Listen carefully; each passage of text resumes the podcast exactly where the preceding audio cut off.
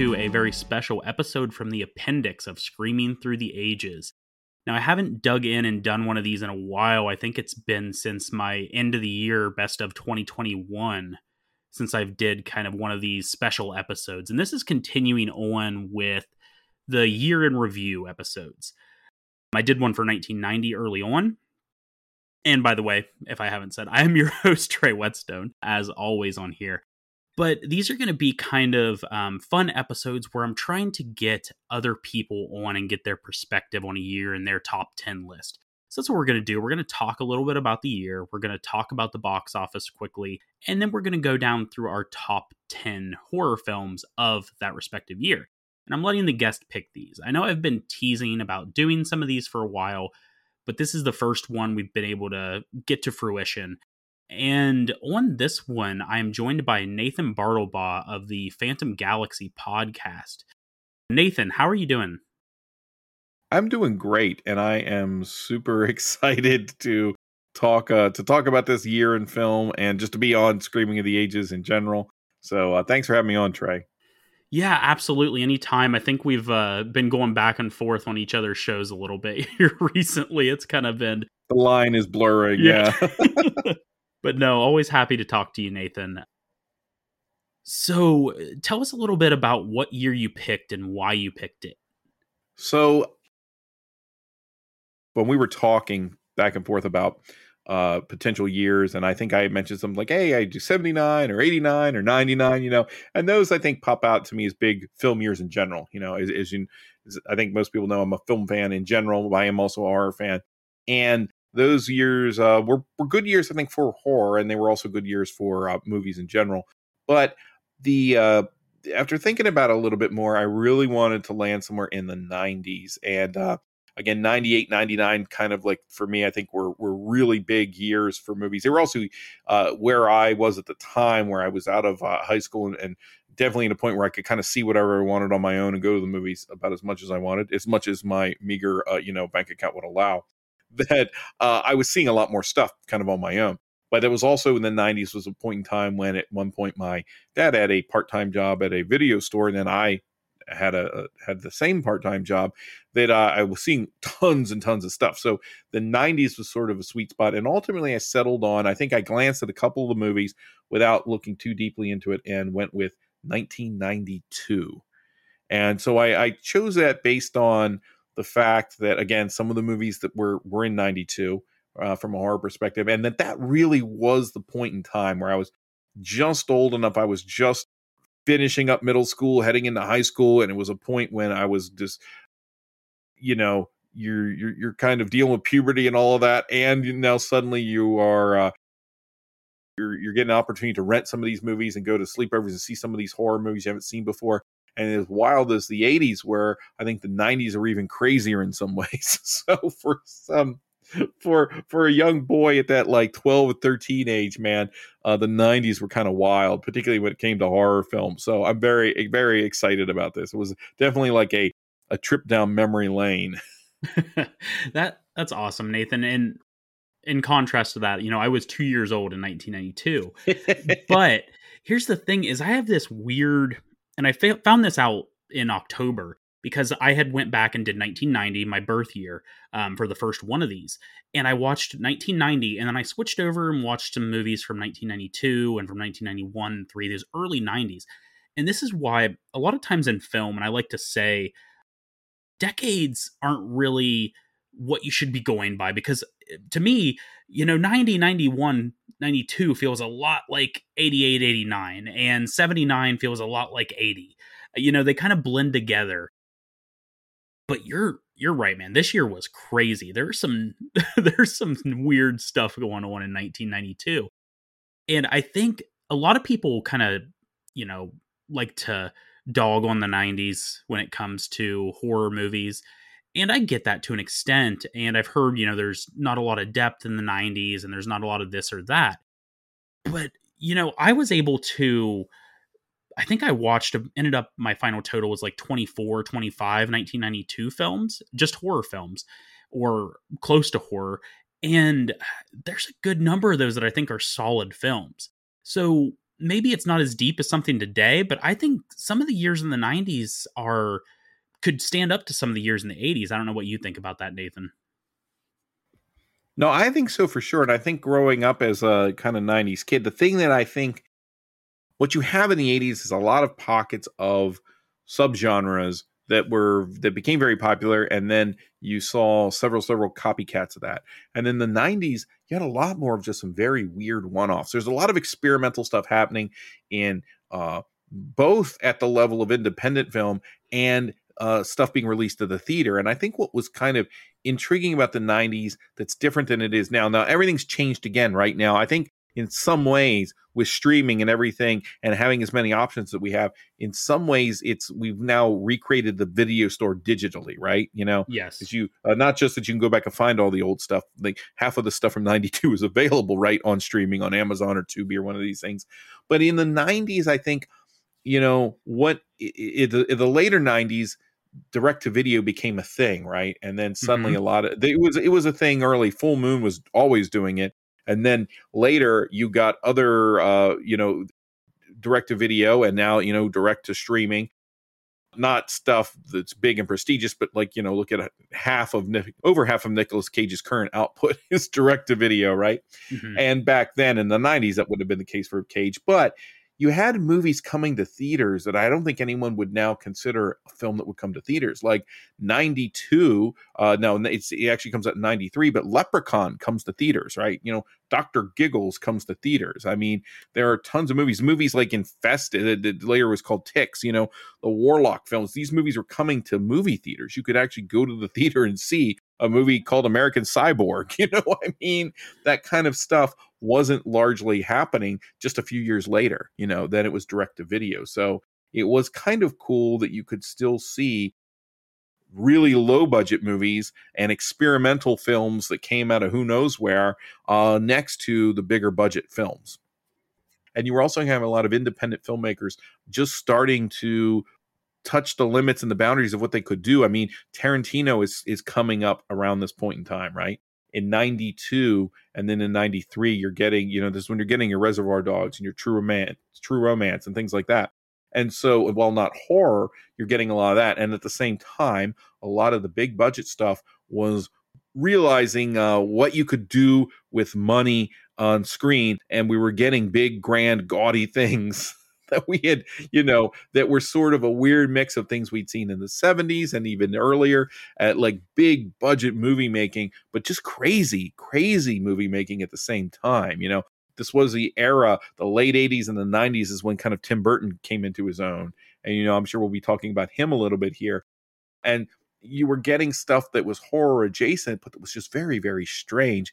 And at the same time, I think you were starting to get the beginnings of films that would develop subgenres later on that didn't necessarily have a dedicated subgenre at the moment, but were were groundbreaking enough that in a couple of years they would start some of these trends. So I think 92 is very exciting in that way. And then again, there's the nostalgia factor. Yeah. Absolutely. And like I said, I I don't know how I have a nostalgia for this time, but I somehow do when I'm watching these movies. There were also um I noticed a couple of things there's a, I think I saw like two or three films at least with some pretty uh, distressing cat violence, which I don't know how that becomes a trend here, but um, just a weird thing I noted. Um, I think one movie which you might not have seen, I had it in, but I know Sleepwalkers had it, and that's a little distressing. The animal violence in general. I mean, yeah, there were two or three films here, and it's not wasn't necessarily always cats, but you had. uh I mean, I, we'll probably be talking a little bit about a uh, a Hong Kong film called The Cat it has what what I can only describe as a wuxia fight, uh, but realistically shot between a cat and a dog. That's very violent and ends badly for for at least one of the two involved. But yeah, yeah, that was a that was an unfortunate thing, kind of this point in the '90s where you had the on screen violence to animals and and particularly the horror films. I mean, I don't think you were seeing it necessarily a lot in more of the mainstream movies, but yeah, there are scenes here. I mean, we'll I'm sure talk about Sleepwalker. Sleepwalkers is a film that, you know, it seems like it's a horror film made for cat fans on one hand, right? Because cats are sort of, as Stephen King pointed out at the time, they're kind of the heroes of the story. But there's a really graphic scene at the beginning of the film that's distressing if you're a cat lover. Yeah, and I can't necessarily say that I'm a cat lover, but as a general animal lover, it's distressing too. Yeah, know? yeah. Pet, Pet Sematary 2 had some some stuff in there too where you're just sort of like, do we need this? Oh, yeah. I don't think that we do. Yeah. yeah there there was that is an unfortunate element i've, I've noted particularly of horror films in the 90s is there there's doesn't seem to be a particular sensitivity towards that and i i i, I now to be fair i think when it does appear it's meant to be horrific it's meant it's not meant for enjoyment or titillation but i just think that there wasn't sort of this taboo of oh you know well, we can't show this we're going to show this and it's going to have sort of an instant horrifying effect and i think that we're you know a lot of this is coming off of uh, back in the 80s when you had the boiled rabbit right in the pot in a Mhm. movie like Fatal Attraction. Yeah. Um, things like that. Yeah, and we're also seeing. I mean, you you talked about Fatal Attraction. You might as well take the the cat out of the Yeah, bag. I so opened the door there for you. anyway, back to the cat jokes, right? Okay. Yeah, no, go go ahead, Nathan. And there was something that you noticed when we were kind of looking at this year. So I guess a, an added benefit. And I was wondering why am I so why am I so uh, fond of 1992? Why does it bring back such fond memories? And I think that's because you know in the 90s, particularly mid 90s, and you're again like the 12 or 13 year old boy, you go even just go to the video store was like you know some of the box covers was almost the equivalent of of of flipping through like a Victoria's Secret magazine or you know not quite a Playboy, but I mean this was the era of the erotic thriller, right? Like when Mhm. that came screaming back, but I don't know, screaming back. It, I don't know that it had ever been the kind of thing that it was, you know. And in fact, I think erotic thrillers are to the to the early to mid '90s what slasher films were for the '80s, you know. Except it was like, hey, you know, we have this this fan base of young teenagers who want to see movies where people have sex and get killed. But Jay, what about middle aged housewives? and and you know what what about the uh the hedge fund accountant that wants to see a movie that represents him you know a movie where a guy gets tired of sleeping with his wife and hooks up with a crazy chick that wants to kill him you know i think michael douglas sort of spearheaded that movement so to speak and uh with movies like Fatal Attraction, and then of course here in '92 with Basic Instinct, where he's back with Sharon Stone, Yeah, not back with Sharon Stone, but he's back and with Sharon Stone yeah, uh, who, who this is sort of the movie that kind of cements her her place and but man i didn't realize there were just so many of them and they all follow the same formula. They're almost as prolific as slashers were. I counted so using Letterboxd which i think you know you mentioned is kind of what we're we're using to put Mhm. these lists together that i went through with on just on Letterboxd and pulled up the thrillers this was just really just to, to see for my own um, edification uh, that there are something like 45 erotic thrillers. I would say maybe six of those star Shannon Tweed. I mean, and I, I may be exaggerating, but I would for sure four to five of them too.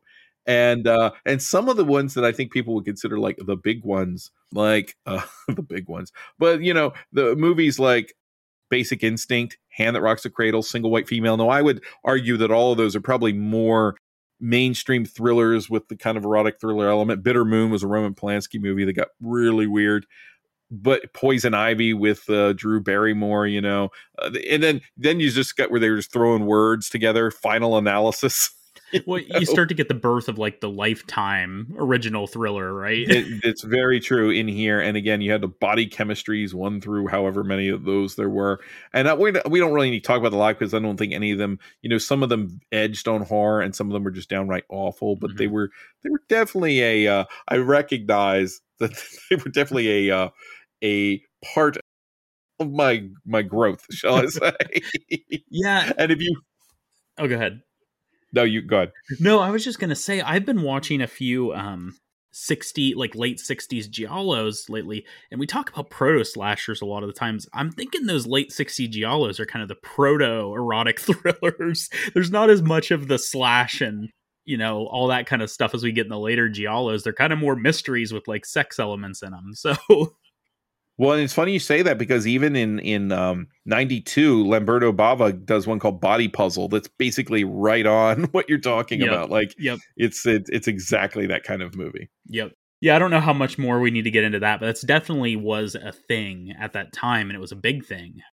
Yeah, and I was just gonna say probably kicked off earlier with some of the De Palma stuff, but then definitely um, Fatal Attraction would probably kick off what we would see as a result of in '92. Yes, and some of De Palma stuff like Body Heat stuff like that was sort of like the update of the old noir stories. And so a lot of these try to have that element. But you're right. I think what they're really become precursors for like the lifetime style movies, which um which are, are, are just tamer versions of these movies, which could be, you know, they went from being kind of a like a mild R to some pretty raunchy stuff, yeah. you know. It, it, just depended, but as a as a, you know a fourteen year old, a twelve to fourteen year old, sort of like you know the cover art was just about enough.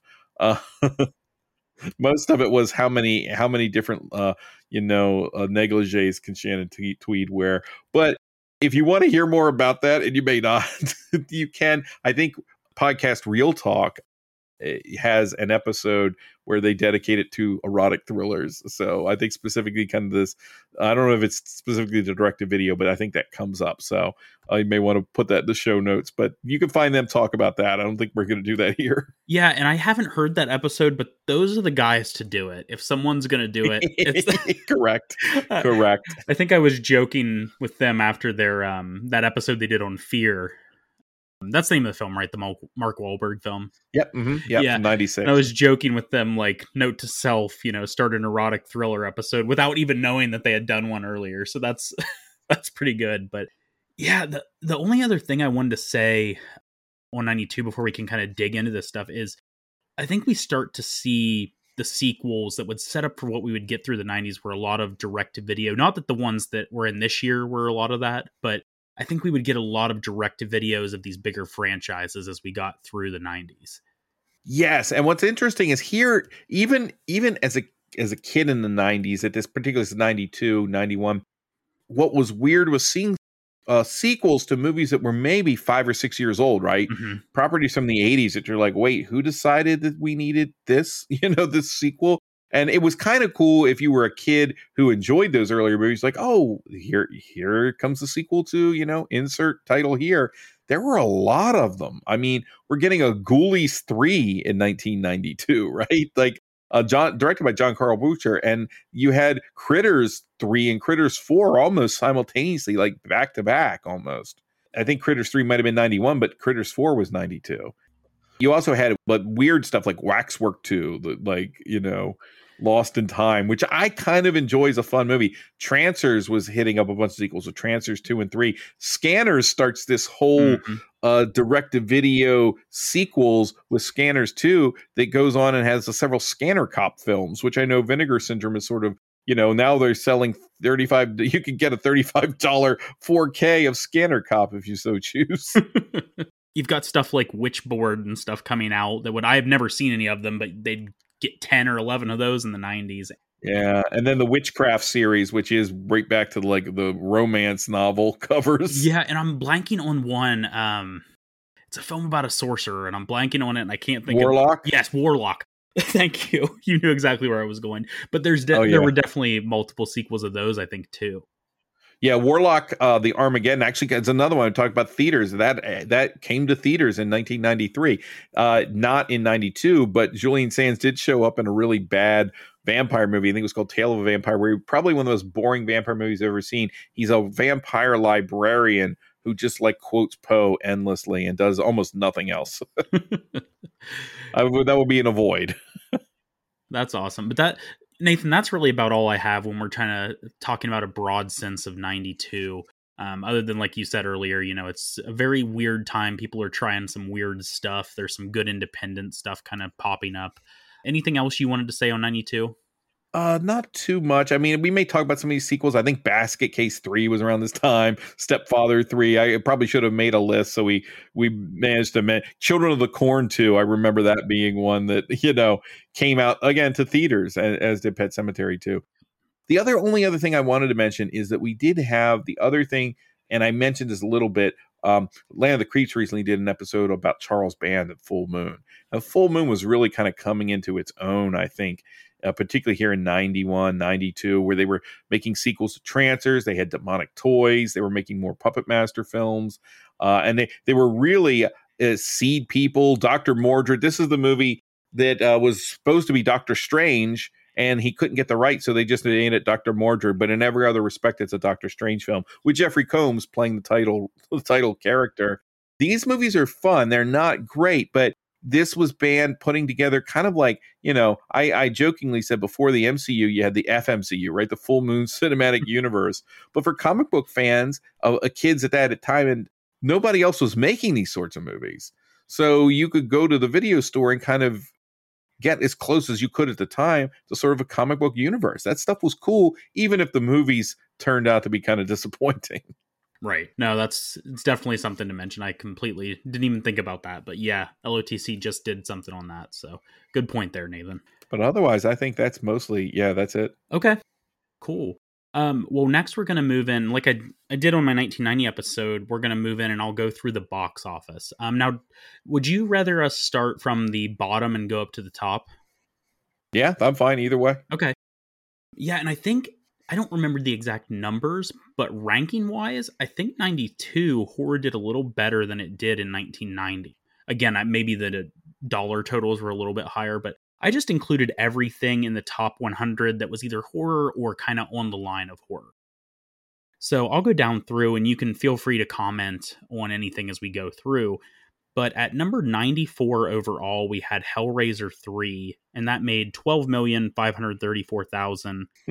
$961. I don't know. I'm not going to go into the specifics on each one of these, but about 12.5 million.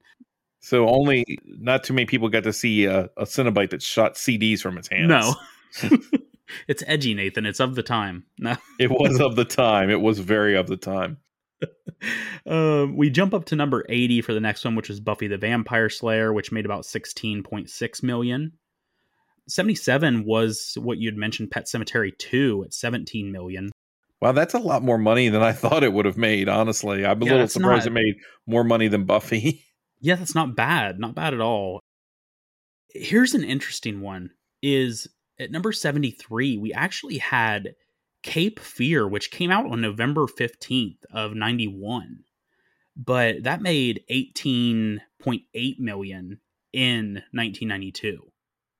That's interesting too, and I think that that speaks to something that is just kind of mostly unheard of now, which uh, wasn't in the 90s, particularly with longer frames between when movies would release to VHS. And uh, not just release to VHS, but you'd also have the aspect of when it got to VHS, you know, movies aren't being released immediately where you can buy them you know mm-hmm. one or two movies would happen that way like when a batman returns came out yeah it'd be sold at like your walmart or your typical uh, big box store but all most movies were sold for a price that most people couldn't even afford because a video store would buy it and then rent that copy out several times and you know easily make the money back.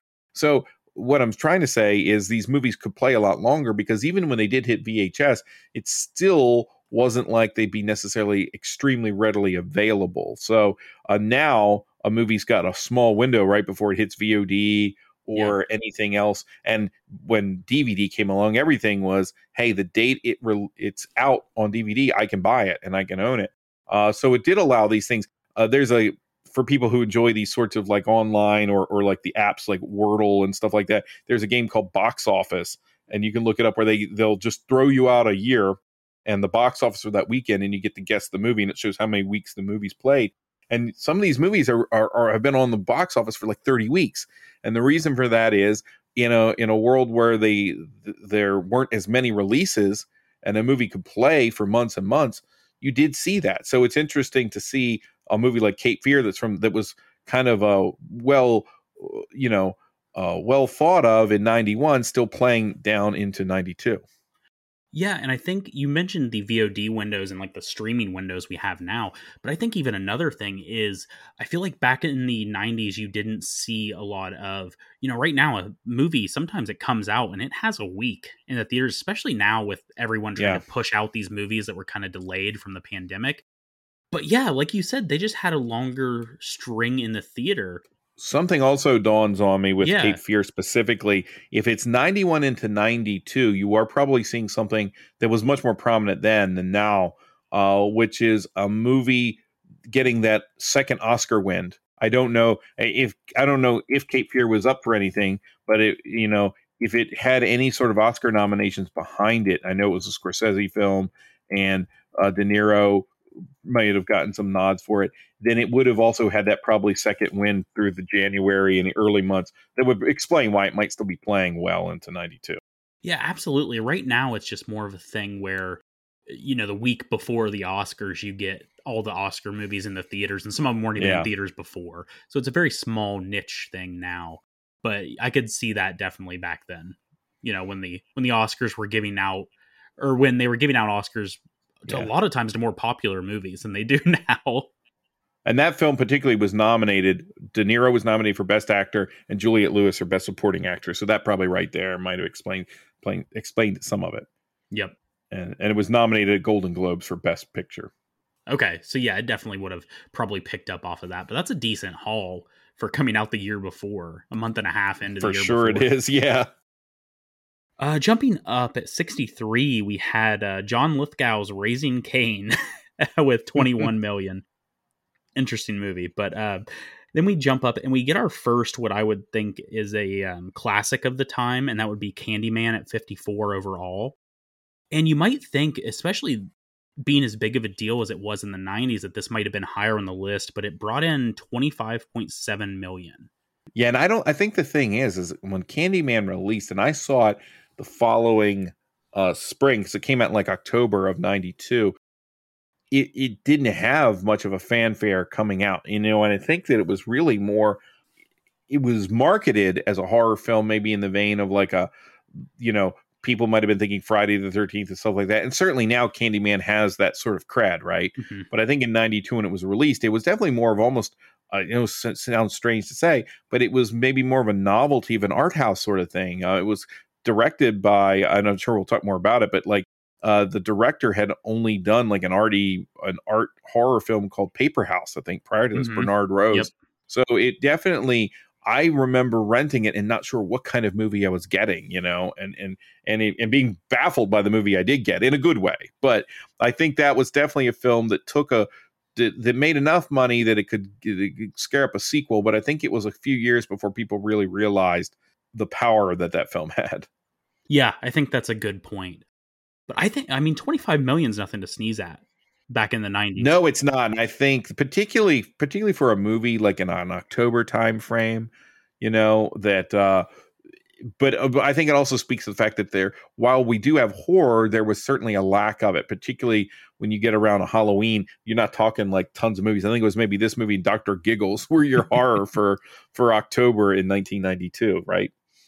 Yeah, that makes sense. And, um, but either way, now the next two films were kind of buoyed up by that uh Stephen King mania that was going on at the time. And that is uh number 48 was Sleepwalkers with 30.5 million and number 46 was Lawnmower Man. That was a King story, right? Yes and no. there there's a 30 second sequence involving a lawnmower in that film that was pulled from the Stephen King short story The Lawnmower Man, but it's actually to the point that Stephen King has taken his name off and it was shortly after the film was made. It has no relation to any kind of Stephen King story except for a scene where a lawnmower uh, of its own accord murders somebody by leaping through a, a window. Uh, there's Um, another theme right there of the nine, the lawnmower kill. yeah, there it is. But the in in that film, if you watch the trailers now for the Lawnmower Man, even like on uh, YouTube or something, uh, you will it says from the mind, and it's the part where it says say of Stephen King. There's nothing else. It just says from the mind. Oh, that's awesome. And then you have it launches into the thing. So his name was taken completely off of it. Uh, it. It's weird to think that those movies, though, kind of made some money, though. you know, really. I'm not talking about whether I enjoy either one of them, but just uh, I think that you know, I'm I'm a little surprised that they did make as much money as they did because when I remember them coming out. I, I remember a little bit of some fanfare for the Lawnmower Man, and I wanted it was around the time of my birthday too, and I wanted my uh, parents to take me to these movies, and they were like, "I don't think so." yeah, and I don't think I mentioned, but that one made 32 million, so even a couple million more than Sleepwalkers. Or yeah, that's interesting that that one that one was as high on the list. But up a little bit higher, we have our first erotic thriller. I think I don't think we really mentioned one before. But that is a 35. It's single white female, and that made 48 million. So that's quite a jump between Lawnmower Man and Single White Female. and again, you had that built-in sort of audience for it, Yeah. like a very specific sort of audience that was going to these movies. Yep. At number 27, we had Alien 3 with 55.5 million. Um, we jump up at 24, which ah, I think this movie is much more comedy with some horror elements in it, but it is Death Becomes Her, which made 58 million. That's interesting. And I think this is where you start to hear that some of these movies are bombs. And I think it's comparable to how much money is spent on them, you yeah. know, versus this, because some of these other movies, are probably very happy to make $30 million. yes. Know? Yep. And number 12, we're jumping up not quite into the top 10, but number 12 is Dracula. And that made 82.5 million. So a really good box office haul for that one.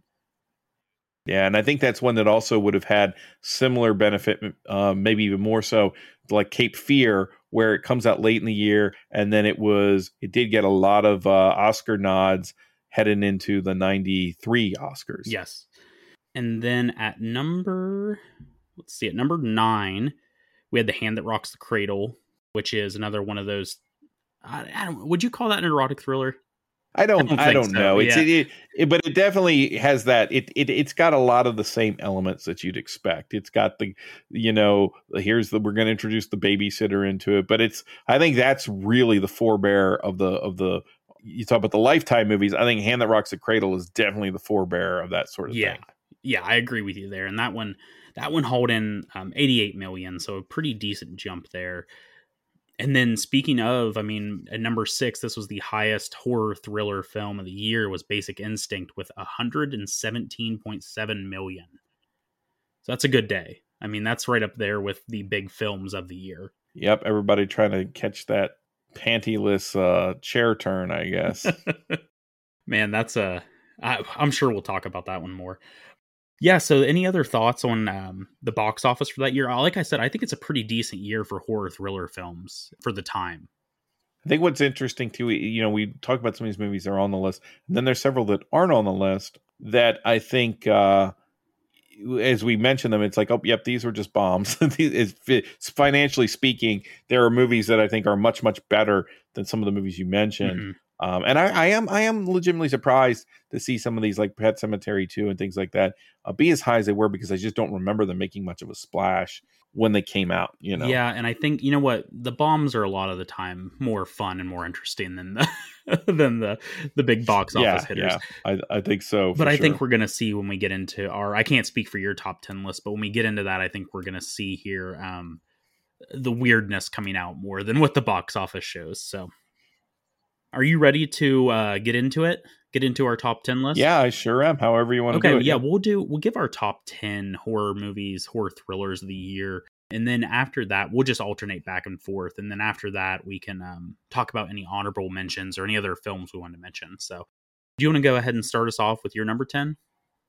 Sure, I can do that. And then my number 10 film, this is 1992, is a very odd movie that I didn't I didn't see in 92. I probably saw a year or two later on VHS. And interestingly, I think I may have actually seen uh, sort of what was bandied uh, as the director's cut, which I don't think was something as common that you would see uh, back then, particularly for a movie that nobody had seen in the first place to suddenly go right to the director's cut. But it's a movie called Dust Devil, 92. It's directed by Richard Stanley. It's a little kind of South African thriller that uh, definitely a horror film but a horror film that sort of combines a lot of sort of uh, mystical and magical realist elements. And it's a very strange little movie. I think the main actor here that would that most people might recognize, if they recognize him by all, was Robert John Burke. He's in a lot of different movies in the '90s. He's in a lot of Hal Hartley movies, and he was also in uh, maybe less prestigious. He was in Thinner a few years later in '96. And he also played, he also took over the role of Robocop and Robocop 3, also maybe not so prestigious.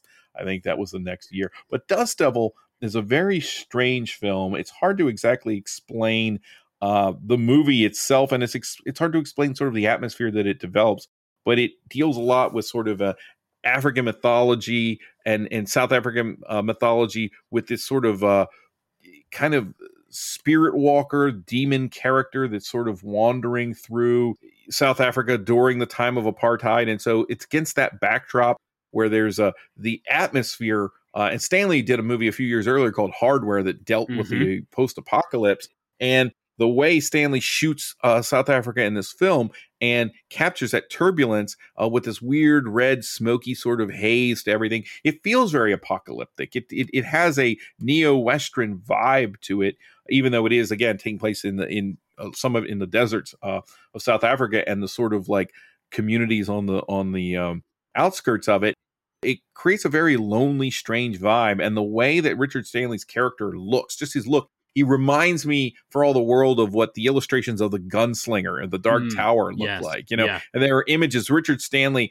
was famously known there's a lot of movies he tried to get off the ground and one of them disastrously was the island of dr moreau but something else he wanted to do was the gunslinger and i feel like a lot of the imagery in dust devil while the story doesn't match up. A lot of the imagery that he presents in this film has a very mythic quality that combines uh, what we know of American and Italian westerns with a, a much more darker, horror tinged, uh, mythic sort of vibe uh, on that other and folkloric, I would say. And those images do remind me of, of some of the images that were were done for King's uh, Dark Tower novel. So I liked that element of it. But then the story tells us very strange very sort of the ambiance is very specifically South African. You have this character wandering through the middle of all this political turmoil, and he ends up sort of he's a demon, but he ends up sort of aligning himself with this woman who's in the midst of of a suicide attempt, and it makes it it makes this story a very lonely, melancholy kind of story. Uh, you do have gore, you have very strange, sort of supernatural goings ons, but it's hard to pin this movie down even the characters in the film don't seem to know all the time whether they are awake or dreaming. And in fact, the whole film might be some sort of a dream. And it has some of the qualities that I, I find in if you jump over to Australian filmmaking, you look at Peter Weir, who did movies like uh, The Picnic and Hanging Rock and The Last Wave, and in his film, he has the sort of uh, that Aboriginal uh, Dreamtime magic that's on the outskirts. There's some of that here. I remember there's a point when there's a shaman in this film, as as the detective is coming to see him, he says something like, you know, so and so came to see me at the theater on the day we were playing The Bird with the Crystal Plumage and the Seven Golden Vampires. it was a good double feature. Little bits like that where the noir and the horror and the western mix.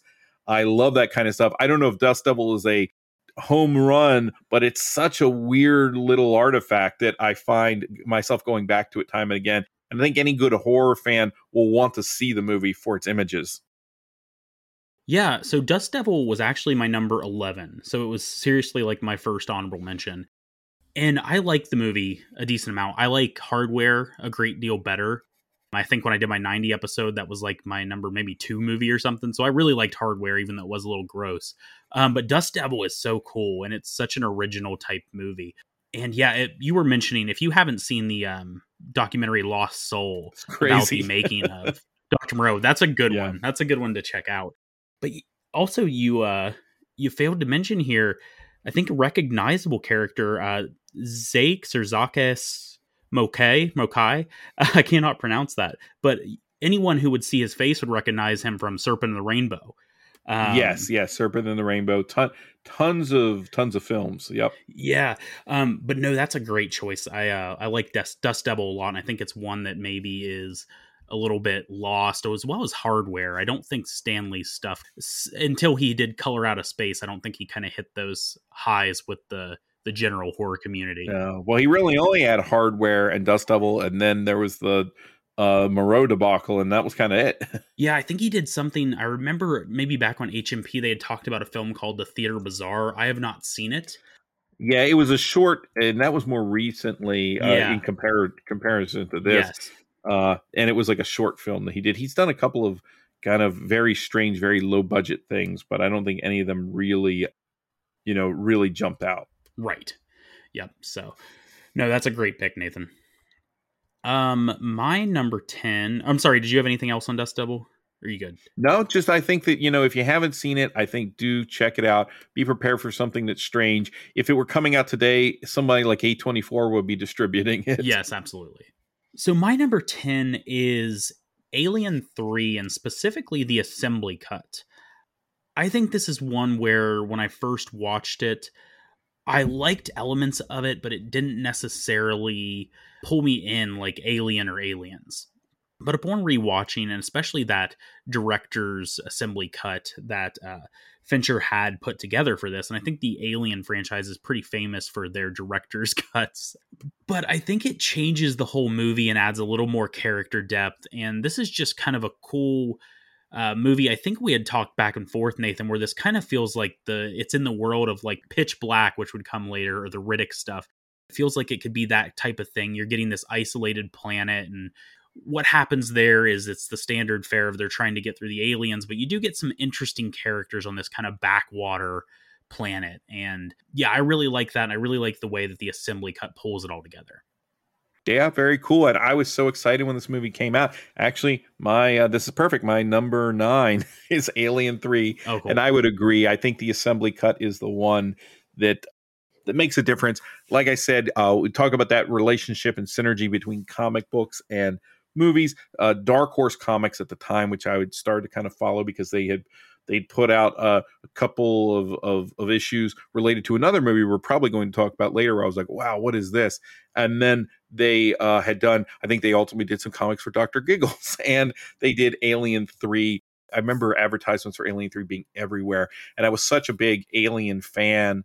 Uh, Alien and Aliens, particularly Aliens, I think. So I didn't see this movie in theaters. I wanted to, and uh, you know, when I remember renting it, and the main thing, my parents sort of being appalled at how much language was actually in this film, and it's it is almost to the point of parody. I think uh, in some scenes where these prisoners cursing, you know, where it's just like. Uh, I, I, think that Charles S. Dutton wants to see if he can't win an Oscar for the best way to string together a sentence that has nothing but F words in it and see if he can do adjective now and the whole deal but I think he's very good in the movie. A lot of people are very good in the movie, and I think that the problem is in the the original cut of the movie is that it feels so chopped together and it's such a weird deal to make a movie this expensive that's essentially intended to be a graveyard for the franchise like mm-hmm.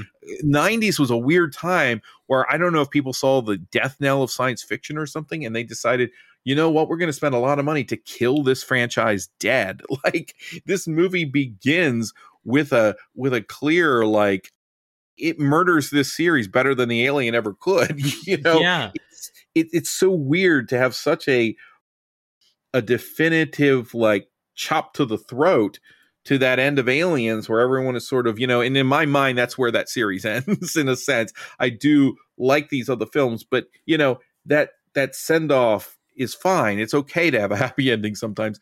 And then it's so jarring to have this opening sequence that shows that, hey, everyone you loved, except for Ripley, is killed, is dead. And we have an autopsy of Newt, of all people. And it's just very jarring. And I don't think it sits particularly well. And after so many different scripts and so many different ideas that they settle on this one, and was originally supposed to be directed by Vincent Ward, who's a very weird filmmaker, but I, I happen to like. He did a movie uh, at this point of time. I think he would have done the only movie I think he had done was Navigator or a Vigil and a movie called Navigator Medieval Odyssey. And he's very much into, he's an Australian filmmaker, very much into sort of medieval art and architecture and uh, mythology. And he also made uh, What Dreams May Come later on with Robin Williams and a movie called Map of the Human Heart. So uh, his idea was have a planet made of wood. that that idea was very very strange, and obviously didn't quite make it to screen. But a lot of that that was going to be a monastery with monks, and the idea is that he wanted a film where monks and Ripley would be fighting a dragon together, and a lot of that element still sticks. Except here, dragon is real. The, the the, dragon is death, right? Like somebody yep. pointed out that Rip Ripley goes through all the stages of grief, you know, denial and bargaining, and and I think what the assembly cut does is allows us to see that much, much clearer. That the character work that she's doing in this film is still very strong. She got nominated for an Academy Award, not for this film, but the one before it. And she does an equally strong job here, even though I don't think the movie necessarily earns her performance. Mm-hmm. There are lots of problems with it. I don't think the alien is particularly scary, but and and we were getting this point in the 90s where science fiction movies just looked like every movie took place in a junkyard. Oh yeah. Yeah. Uh, or or uh, and then a, there's a there's a flame factory you know what do, what is the steel factory? Why do we need it here? You know so much of it copies terminator 2 i think. But i think at the end of the day it's still a compelling movie. It's frustrating and compelling in equal measure. I don't love it but I like so much about it that it's hard not to include it here. As a sci-fi fan, as an Alien fan, I think it's a better movie than is given credit, particularly in the assembly cut. I think the direct the uh, the theatrical cut's a bit of a mess, but there's enough here that I recommend it, even if I wish they had not gone the direction they had and we had had an, a, a movie that maybe brought at least Michael Biehn back. But you know, it is what it is. Yeah, and I think that's uh, I think the whole movie can be summed up by the tagline here on Letterboxd of "the bitch is back." So, um, yeah, that, I don't think anyone was ready for what a downer that movie was based on that tagline.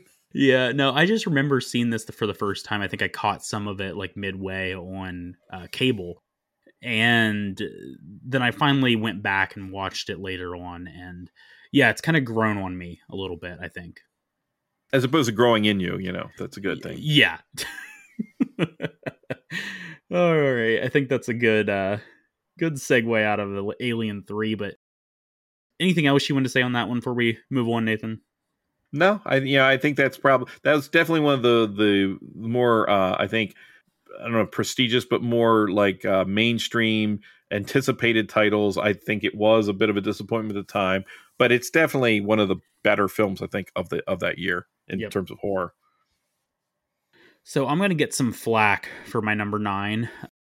I think you probably can tell where I'm going with this. It's a movie that I don't think a lot of people like, but it's uh, Amityville 1992. It's about time. I think a lot of the movies on this list are going to be driven by how cheesy they are and how much I kind of love the the just ridiculous cheese. And they're not great movies, and that's the same with Amityville 1992. I think what gets me with this movie, and it's kind of I think I'd said this to you. It kind of feels like an episode of Are You Afraid of the Dark? Um, just with a little bit more adult content thrown in. This is just a weird, weird movie, and it kind of it goes in places I don't think you expect it to. And I mean, you can pretty much you know what you're getting going in with a film called with a tagline of "It's About Time" or a subtitle of "It's About Time," because that's a it's a play on words, and it's um, yeah, I don't know what else more I want to say about this. It's just the cheese about it. I just love. And are any of the characters really that likable? No. Is some of the stuff believable? No. But it's fun, and I had a good time with it. From the director of Hellraiser 2. yeah, he and, kind of fell and eventually, yeah, eventually Ticks.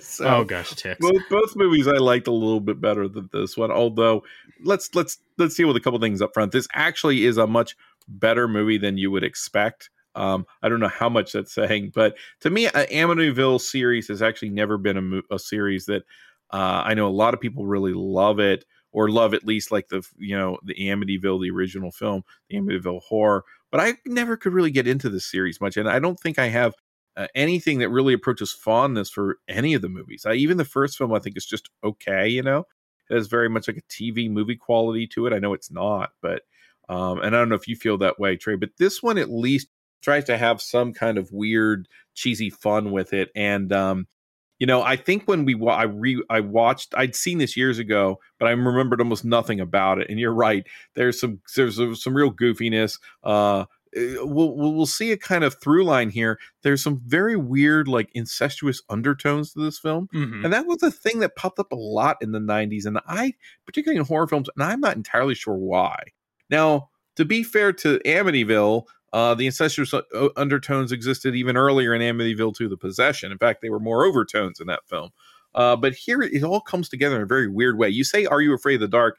And this is not a film for children, but no. you're right that the level of complexity that the supernatural story has, and it all, you know, it's an antique clock that's sort of possessed and or it has those the the evil kind of spirits running through it and that's why it's about time. I mean that's just stupid but the, the the whole movie's dumb but it's sort of a cheesy cheer, cheerful stupidity. There were things i liked about it. To me the characters were just so irritating that I ultimately couldn't quite get into it in any other level except to sort of just wait for them to all to die. And you know, thankfully, this did have a little bit of gore, a little bit of a you know, you can see a little. If, if Randel directed Hellraiser 2, you can see a little bit of that creeping its way in. But I think as an Amityville movie, you know, I've seen a lot worse. And Stephen Macht, I was trying to figure out where I'd seen him from. He's the dad here and I'd seen I, re- I remember him mostly from the Graveyard Shift, where he had like a bad looking beard and an even worse like New England accent, and he just kept saying things like "It's the Graveyard Shift." Uh, to, to the point that they actually include his his voice in a little rap song that plays at the end of Graveyard Shift, where someone's beatboxing and you just have him repeating the lines. It's the Graveyard Shift. Oh, But uh, talking about the uh, 90s. yeah, the '90s, very '90s. And Stephen Macht popped up a lot in the '90s in a lot of different films. In fact, I think he was the father in the Monster Squad, which was Yes. the '80s. Yeah, he was. Yep. But um, yeah, it's it's actually you know I went back and rewatched it with you, and I have to say for for this sort of direct to video kind of horror movie, and particularly the haunted house genre movie, it's not bad. Um, it ain't good either, but it's not bad. no, and I it- when comparing it to Alien Three, Alien Three is by far the better film from a filmmaking standpoint, uh, from pretty much all standpoints. But uh, for some reason, this one sometimes I just go with the fun, cheesy film over a film that I think is good and like, but it's not as of a fun ride. And I'll tell you, with the Amityville Horror. With the original, first time I watched it, I thought it was like a classic and I really liked it on subsequent viewings i've kind of went down a little bit i don't know if i'm quite as low as you are but i don't know if i put that in a classic territory anymore i think it's down a little further so i can see yeah, I don't think it's a bad movie. I just don't see it in the same. I don't see it in the like running with movies like Poltergeist or The Changeling or The Haunting or anything like that. You or, know? or even something that was a tv movie like salem's lot which i think is a good deal better but Yeah, um, yeah, I'd agree. But the thing with the Amityville, last thing I'll say on this is that Amityville series is it's kind of weird because when I was looking up some stuff on this, I think there's only like, and I say only, but I think like only 11 of them are like official Amityville films. And there was a whole line of them, I guess, where they did like a possessed object thing. So that's where this clock comes from. There's like a dollhouse one and all these other things. I say that was a shtick that happened there. But yeah, now the Amityville thing, and it's funny because we had on our show on, on Phantom Galaxy, we had a, um, a friend of ours, Ryan Stockstead, came on, and he's he he knows one of the guys that makes a lot of these sorts of things where they just now it's the thing is throw Amityville as a joke in front of a word. So like I think he had a cameo in one called Amityville Karen and Amityville Bigfoot, and I think there's an Amityville Shark, which uh, you know. Uh, we've had Amity Shark with Jaws, right? So I Yeah. think that, um, yeah, but at a certain point, this was still a, a, I say legitimate, but it was still a series of films. Yes. As late as I want to say like 2015 or 2016, where there was still like, uh, there was one floating around that I think had Jennifer Jason Lee in it, maybe. yes. That, yeah, I was just going to say that. Yep. Yeah, I never saw it, but I know that it was a, a thing. Yeah, that was in the last five or six years for sure. But I think a lot of them now aren't in that mainline series. They're just a bunch of films that are using Amityville in the title because they can, and Yeah, they'll try anything. Yeah. so that's all I've got on that one. What's your? Let's get it. Let's get out of this before I get burned at the stake, Nathan. Go any further down. Yeah. Um, Before time runs out for me. What's your number eight? uh, my number eight is a film that I went back and forth on this because I think, technically speaking, the movie is not uh, like it. You know the way Letterboxd works, and you had mentioned you kind of went with with Letterboxd's raises. I think they des- when the movie is made and when it's got a basic release. But the tricky thing about the '90s is there were movies, and we'll talk about some. I think we get the honorable mentions that were made in like 1989 or 1990 and were shelved for years and not released anywhere. So anytime uh, the point that someone uh, in the United States could even see these films, I think this one definitely had uh, what would be considered a spring 1992 release, and that's when I saw it. That's when it was, I think, brought to most people's attention, including you know re- uh, theaters for review, and that's called Clear Cut. Is it made in 1991? It's directed by Richard Bug- Bugajski. Bugajski. Uh, I'm probably butchering that. I don't know if you uh, Ah, You have a no, better- Bill. better way you to ask that. Bill. I got to ask Bill. Yeah, yeah, Ca- ca- Canadian Canadian film. Uh, I do think it classifies as a horror film. I don't know that I thought that when I saw it originally, but there were a lot of things about this film that when I revisited it, I didn't remember. Uh, now, everyone who's this past year, Severin released what I think was one of the really the most cool sort of box sets in a long time, maybe since that Godzilla box set the Criterion released. It, the all the Haunts Be Ours box set, and in that box set, there's a, a lot of folk horror, and it's not even the stuff that you would normally think of. One of the films on the on that set is this film, and uh, it's a very interesting movie. I'm going to read actually what Letterboxd says about it. Uh, when a lawyer loses an appeal to stop a logging company from a clear cutting Native American land, Arthur, an Indian militant, drags drags the uh, developer and a kidnapped logging mill manager into the forest. And where the movie goes from there is kind of insane. It really is. It Graham Greene, uh, a Native American actor who you most might have most recently seen in uh, Antlers in a very small role was kind of mm-hmm. disappointing to see him in that movie for so little time. But he is the character who gets to kind of present the Wendigo legend, and then he sort of pops out of the movie. I think he's a very good actor. Unfortunately, these days you end up seeing him in movies like Atlantic Rim because he just doesn't get you know very big roles. Yeah. But at the time, the Clear Cut came out.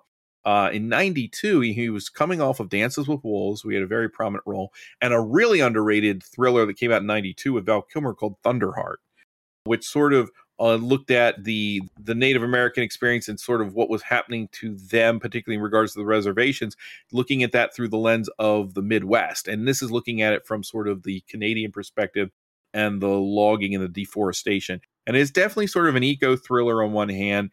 The horror stuff be- doesn't become clear at first because you're watching essentially a thriller, right? You've got this character of Arthur who's very interesting. Like Greene is very rarely allowed to sort of carry a whole film, and I think he does here. He plays a guy who's a bit unhinged, and yet when I didn't pick up on the first time I saw the film, and it wasn't until a second viewing, uh, that it becomes very, very clear that the director is infusing a lot of of interesting sort of folklore elements that suggest that maybe Arthur's not even a human being. Mm-hmm. And there are some very hypnotic and even hallucinogenic sequences that kind of back this up. The idea that he may be the sort of trickster spirit that is sort of avenging the forest, for lack of a better term. And I don't want to get into this too much, but he basically decides on some ironic punishments for some of these guys, where he's he's going to make this developer feel what the trees feel and there's something involving debarking that horrified oh. me, stuck in my brain way more than maybe any scene I'd seen in a horror movie in the mid '90s.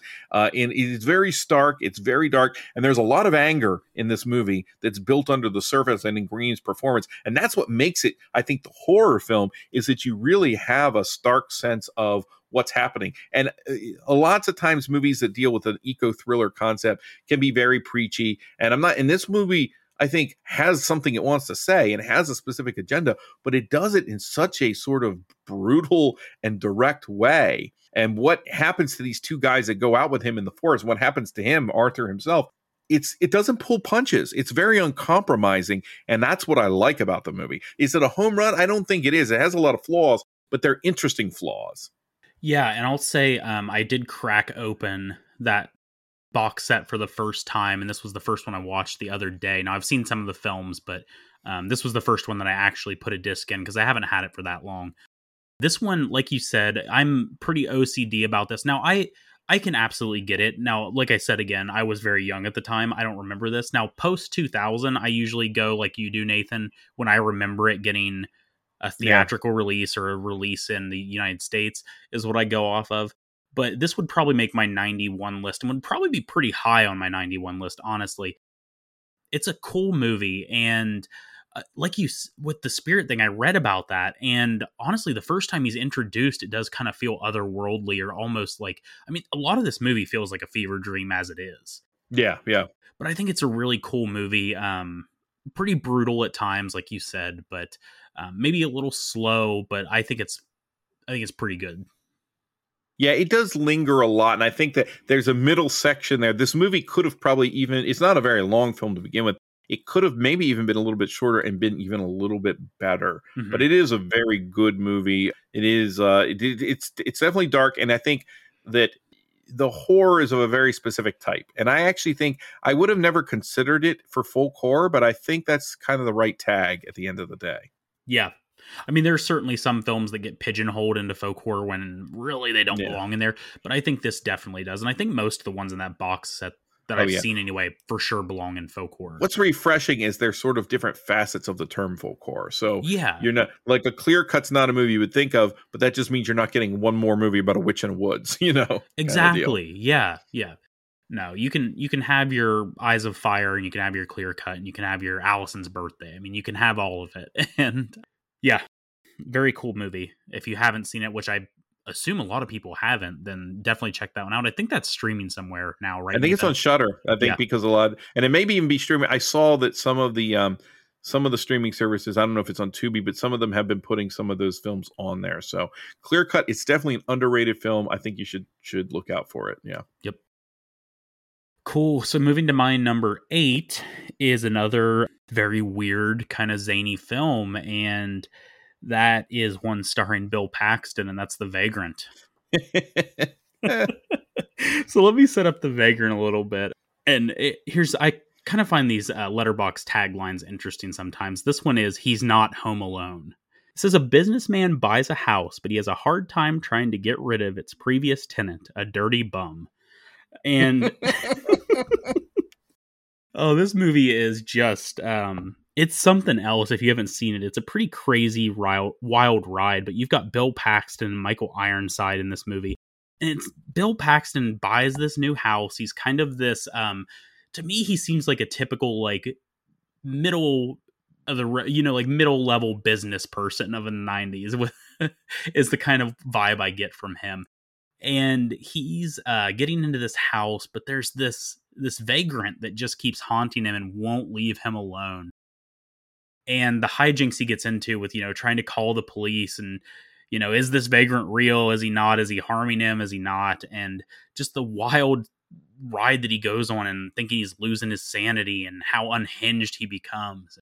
I think it's just a really fun movie and a really wild ride so This is one of those only in the 90s kind of Yeah. movies, you know, and it is as crazy you say. It's so funny because I never saw it. And you mentioned that, that he's not home alone, but the best part of that is, first off, this has no relationship to Home Alone whatsoever. no Uh, I guess maybe you want to say someone invades somebody else's house, but like that's it. But the cover has Bill Paxton with his hands on his cheeks, Home Alone style, screaming with the silhouette of a bum in the background. yeah Um, and I think we should mention that you know uh, we always have those actors that's like uh, who's that guy, but you know him, but you don't know who he is exactly. Marshall Bell, who plays the the hobo under so much demented weird makeup for most of the film you know where he looks like a monster almost that you can't see but he's been in a ton of movies. Total recall natural born killers stand by Kuato, me. right what's that he was Kuato in Total Recall, right? yeah, yeah, he he was Kuato. And in Starship Troopers, you might remember him as he's the when they go to that base that's been overrun by the bugs, he's the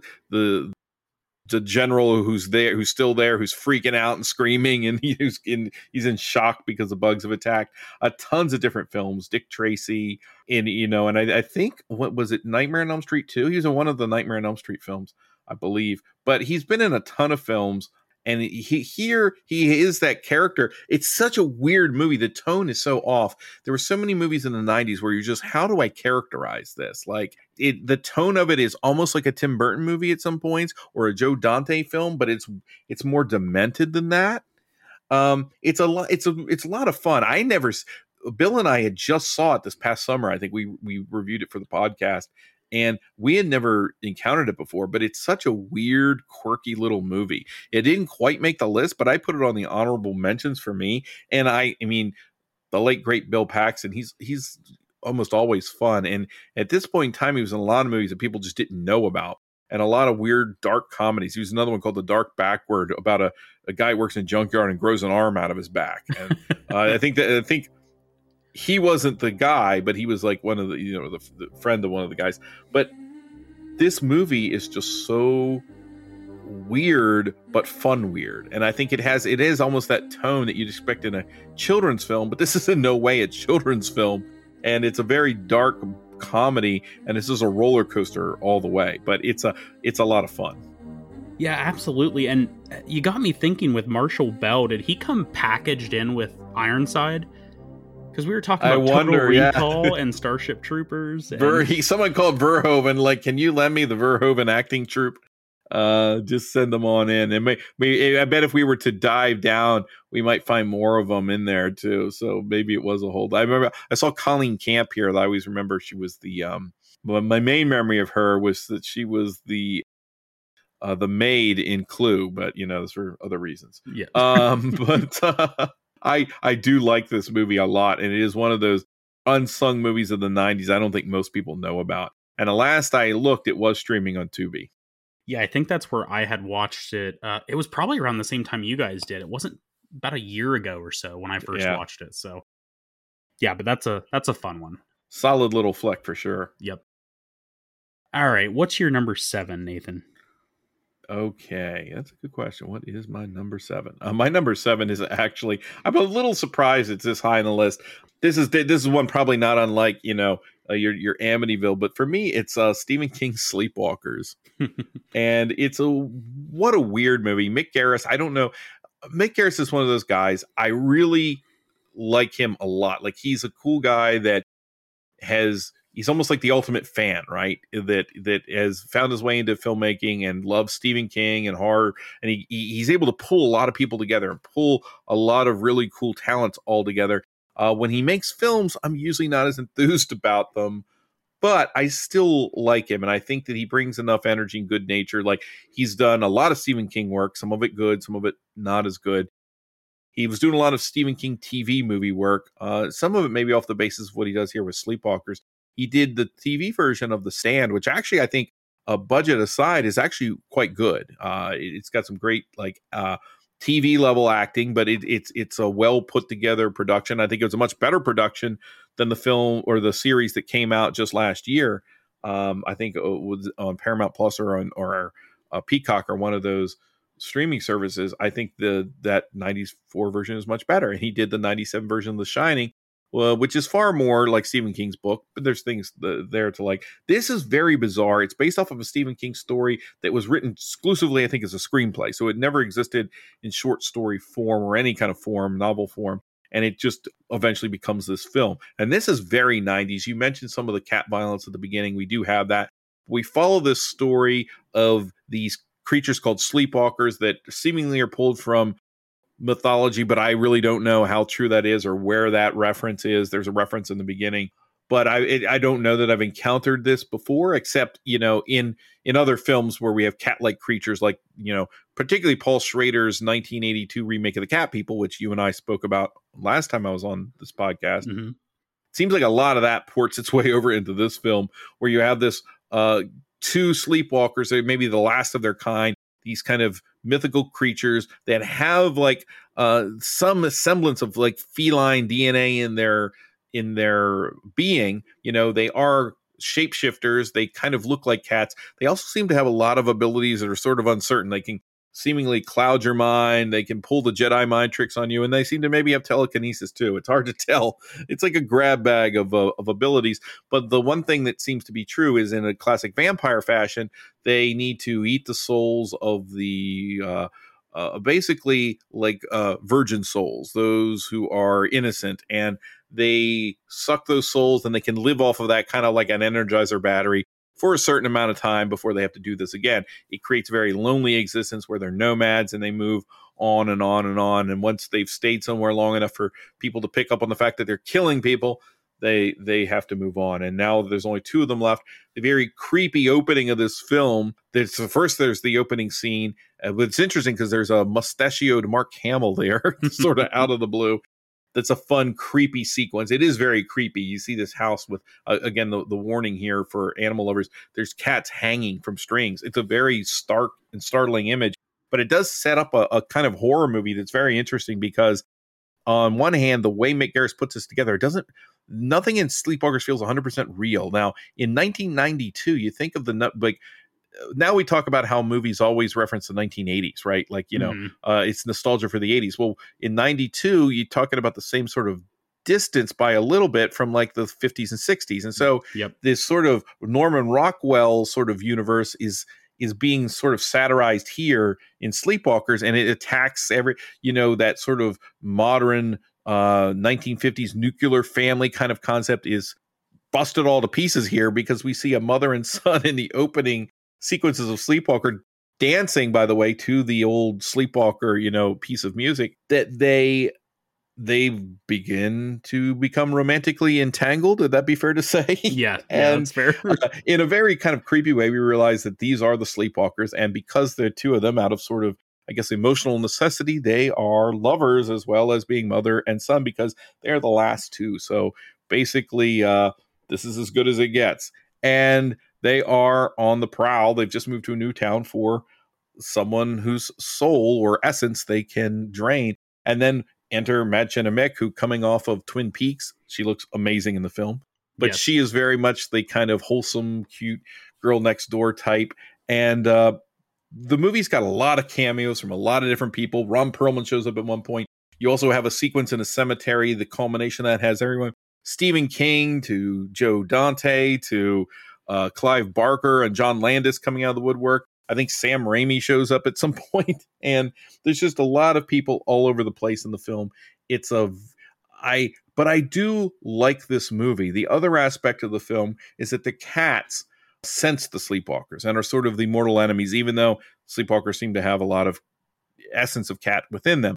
And so there's the, the cats are in some ways the heroes, and you have this this whole side element where there's a cop and he's sort of his his sidekick seems to be the cat. Not really but he the cat goes along is always with him. And and, and at some point uh, when he runs afoul of the sleepwalkers the cat sort of uh, takes uh, takes matters his own hands. And eventually we have hordes of cats sort of surrounding the sleepwalker house.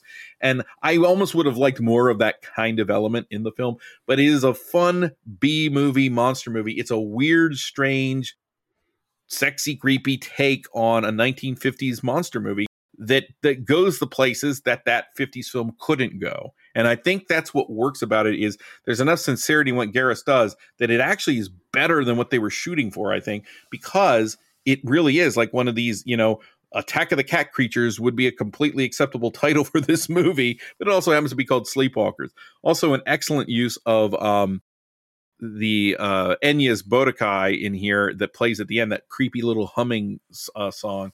And it works really well in the context of the film, I think. Yeah, and it also builds. It starts, you get a little, and I've forgotten about that song, and it builds a little bit at the beginning and you slowly hear it through. And I was thinking about, I knew this was going to be on your list, and I was thinking about editing that in behind you, building up as you're talking. But, but yeah, um, Amick uh, from Twin Peaks, of course, fame is excellent in this movie. Uh, this is gonna miss my list and just be in my honorable mentions, but I really do. Um, it turned out a lot better than I expected from all the negative things I had heard about it.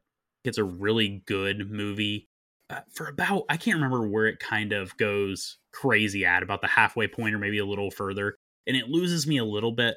But this is a fun movie. This is another movie. I think there are a lot of movies in '92 that were just fun and I think this is one of them. Yeah, maybe there's a little bit of disturbing stuff going on, but I think there's some. I don't know. I I think it's a good time. I would say. Yeah, and I think I think that Garris uses a lot of it in and in King as well. They use it to tell an interesting story, and I think you know we mentioned Amick, but Alice Krige plays the mother sleepwalker and i've always liked her. I think she's great. She she definitely has that creepy sexy vibe going on in almost everything i've seen. Go a ghost story earlier did it and then she was creepy sexy as the borg queen later in first contact i thought you know. No accounting for taste. But in sleepwalker she really creates a very interesting character and i think what i had forgotten is that you know she does generate a certain amount of sympathy but she's also very villainous as well. And the movie balances this semi-serious tone with a lot of camp as the movie goes along, particularly when Ron Perlman, some of these characters start to show up, and you even have a couple of kills with some one-liners that would have been Freddy Krueger worthy, you know? Yeah. And I'm noticing this. I'm looking because I'm going through Letterboxd. We're talking about these movies. A lot of these movies that are making our list are hovering around or below that 3.0, you know, the three stars on Letterboxd. I don't know. I don't know if that's accurate. I don't know if that's just some piling on, Nathan, or what you think. But yeah, well, and it's I think it depends too, as sort of what the star ratings. Because for me, like to me, a three star or three and a half star film is perfectly capable of making a list, particularly in a year where maybe you don't have a lot of heavy hitters. Yeah. For me, a three and a half stars is a very, very, and I think that might be what I have Sleepwalkers is rated is a very solid rating in my in my book.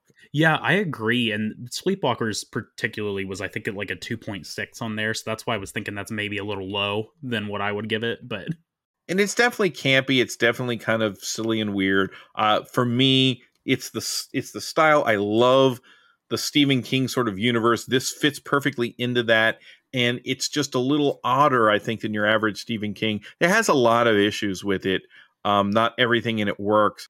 But I think that for me, it's such a fun ride. That's why it's as high as it is. I is it objectively better than the other three movies I mentioned? It probably isn't, but I fi- I think that I would find myself returning to it more often than those other movies. Yeah, you don't have to convince me on that. I uh, I absolutely get where you're coming from. But um, is that all you got on Sleepwalkers? Yeah. So now we move into Trey being weird territory, and I'm I'm guessing you haven't seen this one, Nathan, which is probably pretty unusual. But my number seven is Raat, um, R A A T, and that is another that's a Hindi film um, from India, and this one I've been trying to track down for a while. This is uh, whenever you look up Indian horror films, this is what a lot of them mention as the kind of the beginning of that stuff or an early version of it. And I'm, I'm trying to find, um, and this is directed by Ram Gopal uh, Varma, and I'm trying to find a good synopsis. There's not really one that's brief, so I'll try my best to kind of edit through this one. But this says that the uh, Sharma family relocate to a semi urban locality in a house that has a reputation. The Sharma family consists of Mr. Sharma, his wife, Shalini Sharma, and only daughter, uh, Minnie as they affectionately call her, and their grandchild Bunty. Um, strange things start happening with the return of a dead kitten and the brutal murder of Minnie's friend. So I'm going to leave it there. Um, but yeah, more cat violence. This is what I was talking about. But this is a very weird film. Nathan, um, I think you have. You've seen some of the Indonesian, the earlier Indonesian stuff, like Mystics in Bali and um, uh, the Queen of Black Magic, and that, right? Yeah, mm-hmm. yeah, definitely have. So it's got that feel, even though it's almost a decade later, of those. It has kind of that same charm to it, I guess I would say, and it, like the you know the low budget, like very weird special effects.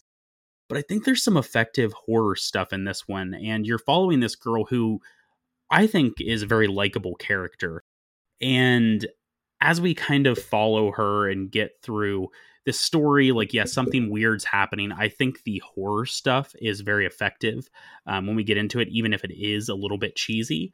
Now, this one's hard to track down.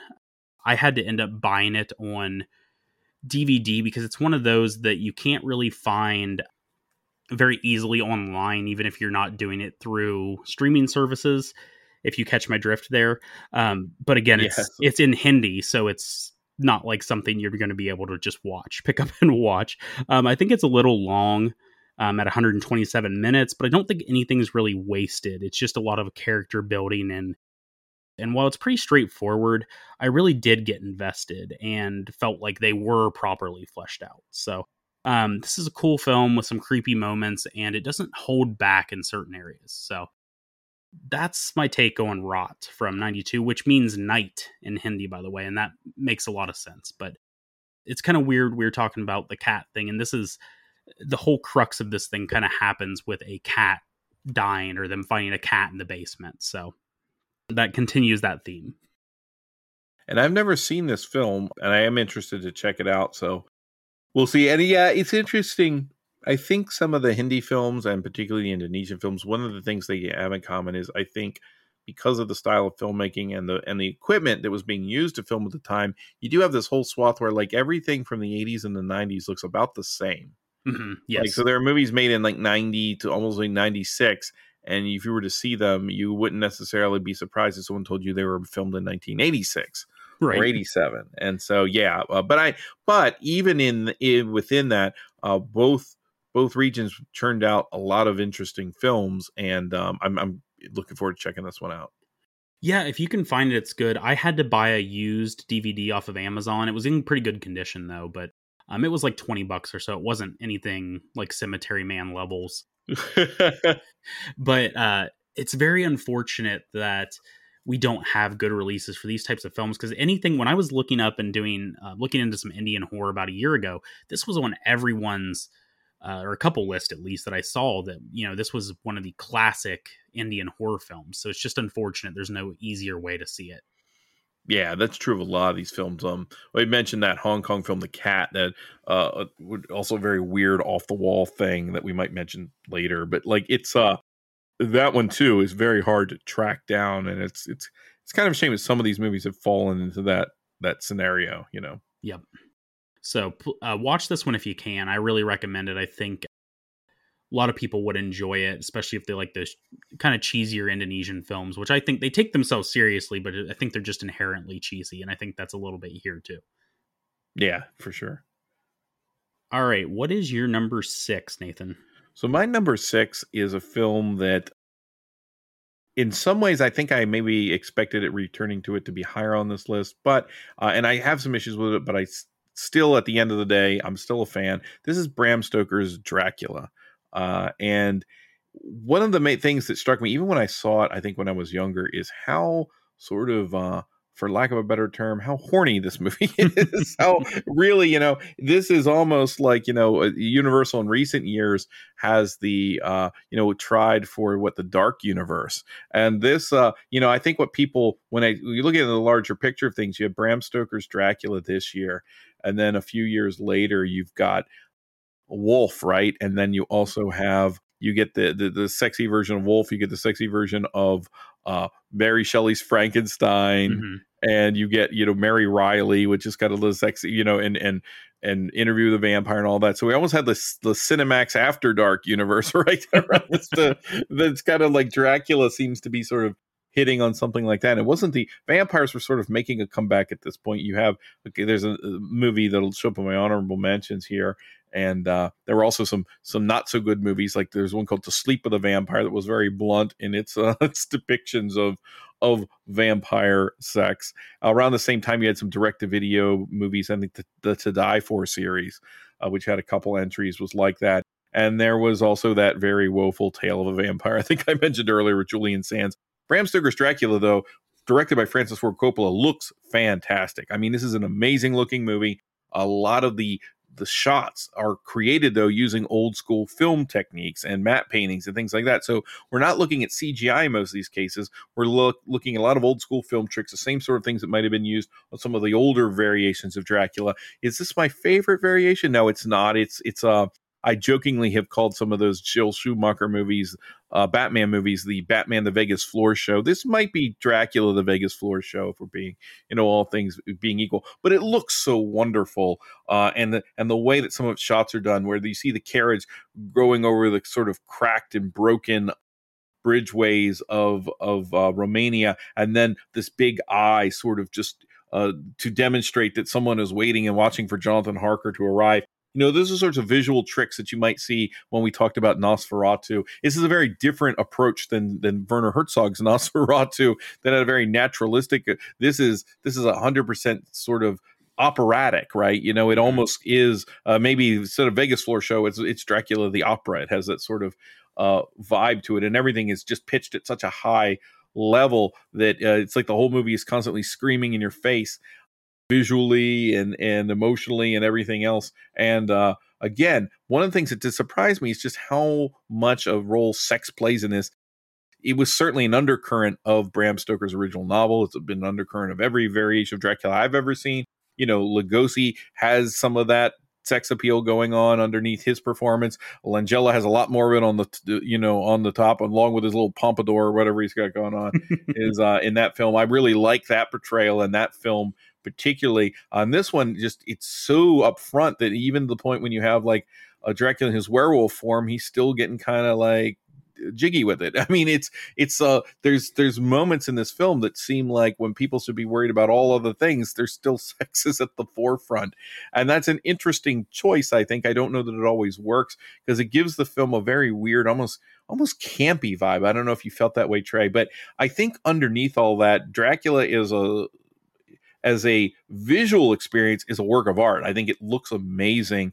And I think that Gary Oldman has a very bizarre, all over the place performance, but I like it. Like he gets to be a Dracula with all these different facets to him. And I kind of like that. Uh, a lot of the performances are all over the map. I will say that. Uh, but again, it's, it's just, it's an interesting choice here to make everyone so sort of sexually obsessed, for lack of a better word. It creates a, a feverish hitch to the movie that almost tilts into into unintentional humor. I think there's one point where even even uh, Anthony Hopkins as Abraham Van Helsing is like motorboating Mina Harker at one point, you know, right before he, yes. he puts a crucifix on her forehead. Like it's just very, very odd. And so as an overall experience, I think it's as an event, it works better than maybe it does as a full movie, and it certainly as a Dracula adaptation. But I think it's hard to argue that this movie isn't very, very influential, and it is that kind of visual art house sort of horror movie that I do love. And I, I, to me, it goes on the same level as like a movie like A Company of Wolves. It's a hot mess, but man, it's a it's a fun hot mess. Yeah. Um, and I'll tell you, when I, I think I might have mentioned when I first watched this film, I didn't like it at all. And um, upon rewatch here recently, I came up quite a bit on the movie. Now, I did, it's not going to make my list. And like you said, there are several other versions of Dracula. I think I would take both of the early Nos- Nosferatu films over this one, as well as, of course, Bela Lugosi's Dracula. I'd argue that the Badham Langella movie is better too as a film. Yeah, yeah, yeah. But you can't deny the kind of the filmmaking that goes into this and what Coppola's trying to do. So I do appreciate it a lot more, and especially the ending. I really liked that whole, I don't know, last 15, 20 minutes of the movie. But it did come up a good deal on my end, but not enough to crack my list. And I think that's fair. I mean, it was very lauded at the time, and I think that's what's surprising is like it, and it had almost a prestigious uh, feel to the the feedback it was getting. You know that it wasn't even being sort of considered in the. It was it was being treated almost more like one of these like uh, merchant ivory like you know sort of period dramas. You know, uh, and as opposed to a horror film and yet i still think that coppola manages a lot of the the horror elements and particularly the costuming and the makeup effects are are amazing you know the the variations of dracula are very very cool to to look at Yep. Absolutely. I agree. Um, so let's see. I'm at my number six, and mine is Buffy the Vampire Slayer. So I don't know how you feel about this, Nathan. I am a big fan of the series, but I didn't know what to expect going in watching this because I had watched the series before I watched this movie. And I just think this movie is a lot of fun. You know, you've got um, Donald Sutherland in it, you've got Rutger Hauer in it. Um, I think Kristy Swanson does a pretty cool job. I think it's uh, markedly different from what Joss Whedon would put on the small screen later. But I think this one's cool, and I think it's just a lot of fun. And if you are a fan of the TV series but haven't watched this one, I think you should. I mean, I think it's a lot of campy fun. I don't have a whole lot to say anymore about this one. It's just another one of those movies that I think's a good time not going to even mention Luke Perry or Paul Reubens. Oh my god, uh, or Hilary Swank for that matter. It's a deep cast. Okay, it is. A, it's yeah, it's a very very deep deep deep film. David Arquette. David Arquette. Yeah, yeah. Um. Well, you know, again, it's a kind of the the age difference thing. For me, this was the first exposure to Buffy the Vampire Slayer, and the thing right off the bat was, man, and I think what's hard about movies like this, particularly these movies in the 90s, how do you beat some of these titles? Like, how does a movie called Drop Dead Fred, no matter how good it is, match up to, um, you know, to the title? Like a Buffy the Vampire Slayer. I just remember being so like charmed by the title of that film that when I finally saw the movie, it was almost a, a, secondary, you know, it was almost an afterthought. It felt like that movie existed so it could be called Buffy the Vampire Slayer. And I think the the irony is that when the, the the show first begins, at least in those, I remember watching it the night that it like aired and thinking, "Wow, this is the tone of this isn't isn't campy at all. This isn't no. what I wanted." And it, I think the show builds over time, and it does a very interesting thing, and it I think is maybe markedly for for at least a chunk of its run is markedly better than the Buffy the it, it was a very different animal because I think the Buffy the Vampire Slayer movie doesn't take itself very seriously, isn't necessarily trying to say much about anything at all. You know, it's it's there's movies coming out around the same time, like My Boyfriend's Back, and I think it fits into that sort of vein of films a little bit better than say uh, or De- the movie same movie from the same summer, Death Becomes Her. Mm-hmm. Uh, it's it's a, a, film more like that, but it is fun. Uh, you know, I don't know if anybody in this movie was a teenager when they no. when they were making it. I mean, heck, they were probably closer to Donald Sutherland's age at the time than a teenager. It's weird to see Sutherland, someone like Sutherland. I want to see him in more of the film. And Rutger Hauer, they kind of just are on the edges of the movie, but they're fun, and it is a fun movie, and it's a good, I think, sort of gateway kind of horror movie. Even if there's very little in the way of horror, I think one of my favorite scenes is when the principal comes in and is just putting detention slips on all the dead vampires' foreheads. yeah, and I think um, a problem with a movie like this as opposed to it being run over a series is i think it does um, kind of move along at a pretty quick pace and kind of try to put a lot in a in a short time. So i don't know. I still think it's fun. I agree. It's a, anyway. it's a does what it says on the tin kind of movie. Exactly all right that's that's all i really got on that one. We're moving into our top five and i feel like we're going to start having I we haven't had a lot of crossover to this we may have the same top five i have no idea. I'm thinking we're going to have a pretty close i think we're at least going to have four of the same top five. So what's your number five? My number five is a is a a film that I guess film may even be uh, a, a strong word because I think when it was presented this way, it wasn't necessarily uh, presented as a film, but it's uh, what I think is maybe one of the the true forebear or or, or sort of uh, ancestors, descendants, if you will, of the War of the Worlds of that. Uh, Mercury Theater broadcast War of the Worlds that was put out by uh, Orson Welles and put through everybody into a panic. And I think that uh, this is called Ghost Watch. It was directed by Lesley Manning. It aired on BBC in Halloween 1992, and they broadcast this as an investigation into the supernatural. It's hosted by Michael Parkinson, who's a TV chat show. Uh, host uh, well known at the time and so all of these people who show up would be people that you would be used to seeing on the BBC right and as uh, hosts and then they kind of it's it's really the begin. I don't want to say it's the beginning because people have cited other movies that sort of are the precursors to found footage. But I think the kind of found footage, the sort of mockumentary style that I appreciate, uh, sort of has its roots here in Ghost Watch uh, because then you follow this camera crew. It's basically almost like a puff piece, like a Halloween puff piece, uh, to look at a haunted house in Britain. It's supposed to be one of the most haunted, and this this the story that's developed there about this ghost called Pipes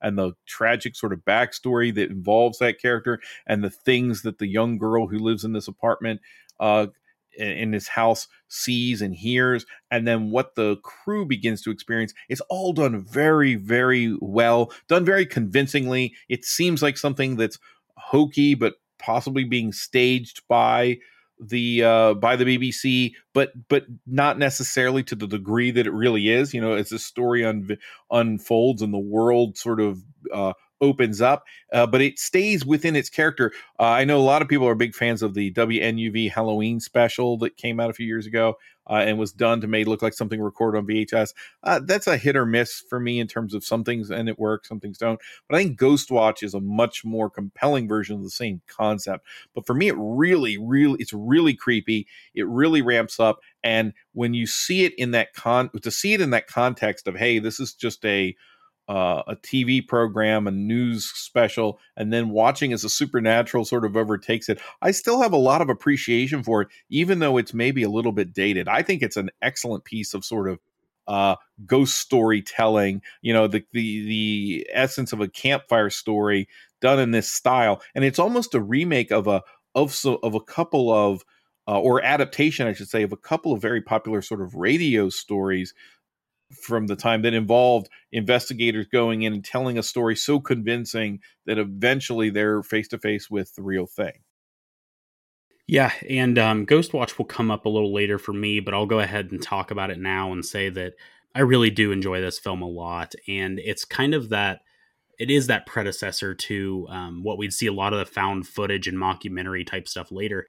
And I compare this one to, I don't know if you're familiar, Nathan, but it seems like almost, and it's maybe a lighter version and maybe not as so self serious, but as like a uh, ghost hunters or uh, ghost adventures or something, what they would do on like a Halloween night recording, like where they're recording the whole night.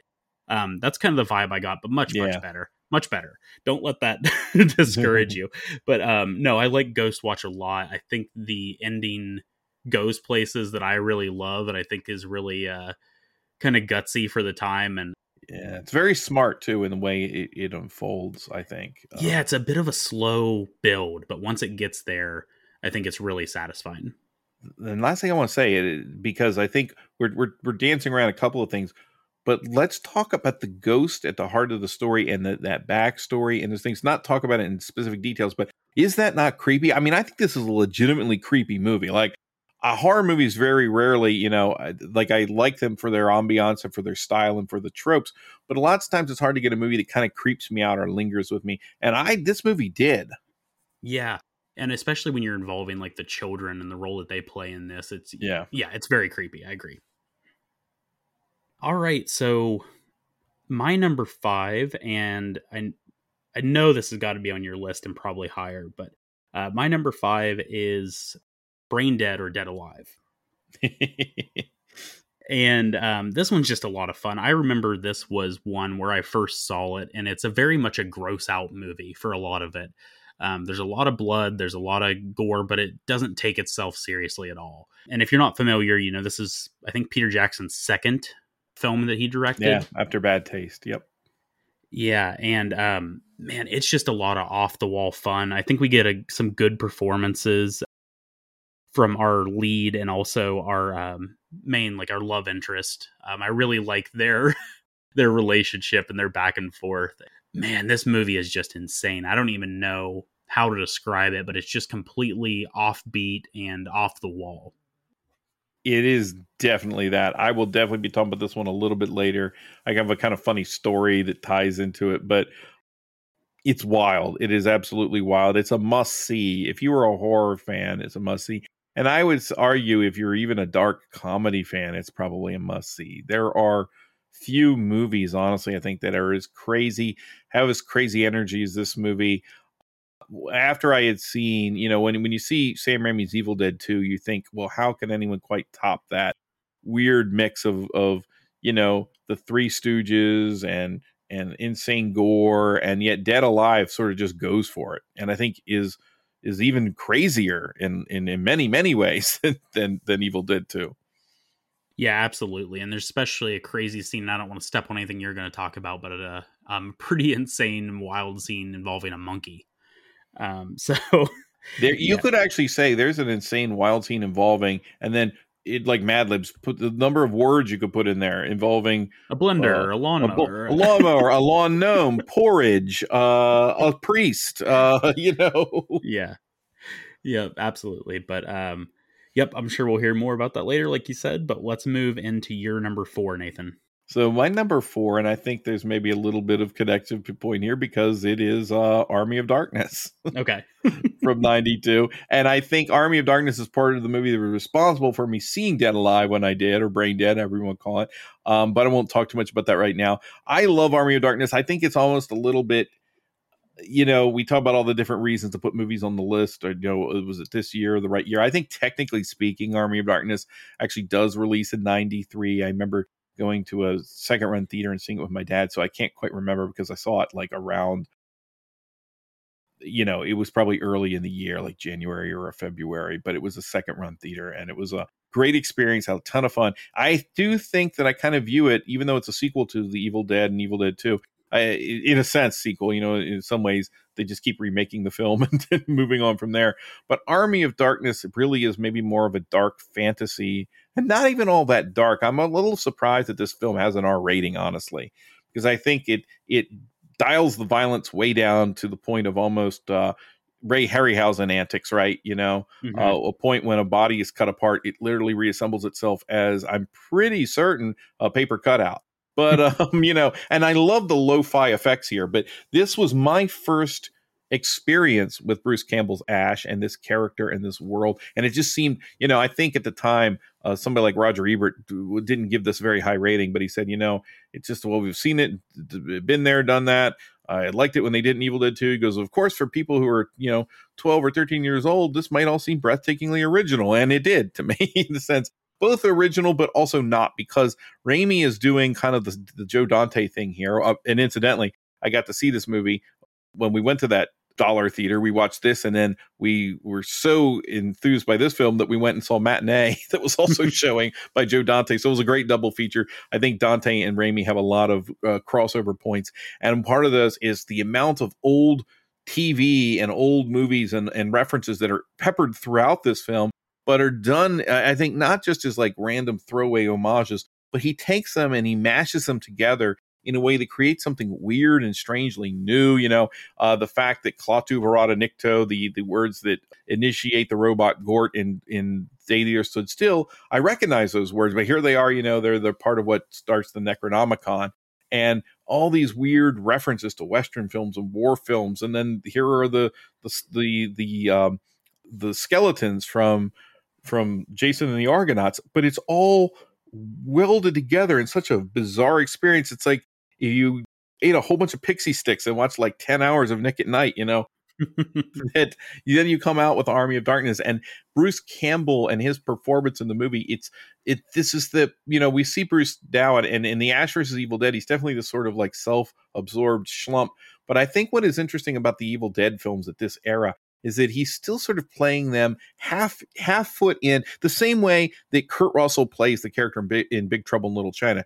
There's half foot into the hero mold and half a foot into the like stooge mold you know and that's what makes the character so appealing he's bumbling his way through things and yet he's still sort of he's got the heroic good looks and, and and the moment when he's introducing them he's finally had it and he's introducing all these medieval people to his his boomstick to his shotgun it's such a quotable film it's such a fun film is it a horror movie? I don't know that it is but it has all it plays with all of the tropes of horror films it's a sequel to two horror films and it it's such an immense amount of fun I don't like I and I love the soundtrack even and, and I know that uh, Joseph LoDuca does the main score. Danny Elfman has the sort of Army of Darkness, the actual theme music that the army marches to. But it's it's great, great fun. I I think you know for me it was sort of one of those formative movies. When you see it, you're like, wow, this is the kind of this is the kind of wildness I want movies to be like. You know, uh, even though I think you could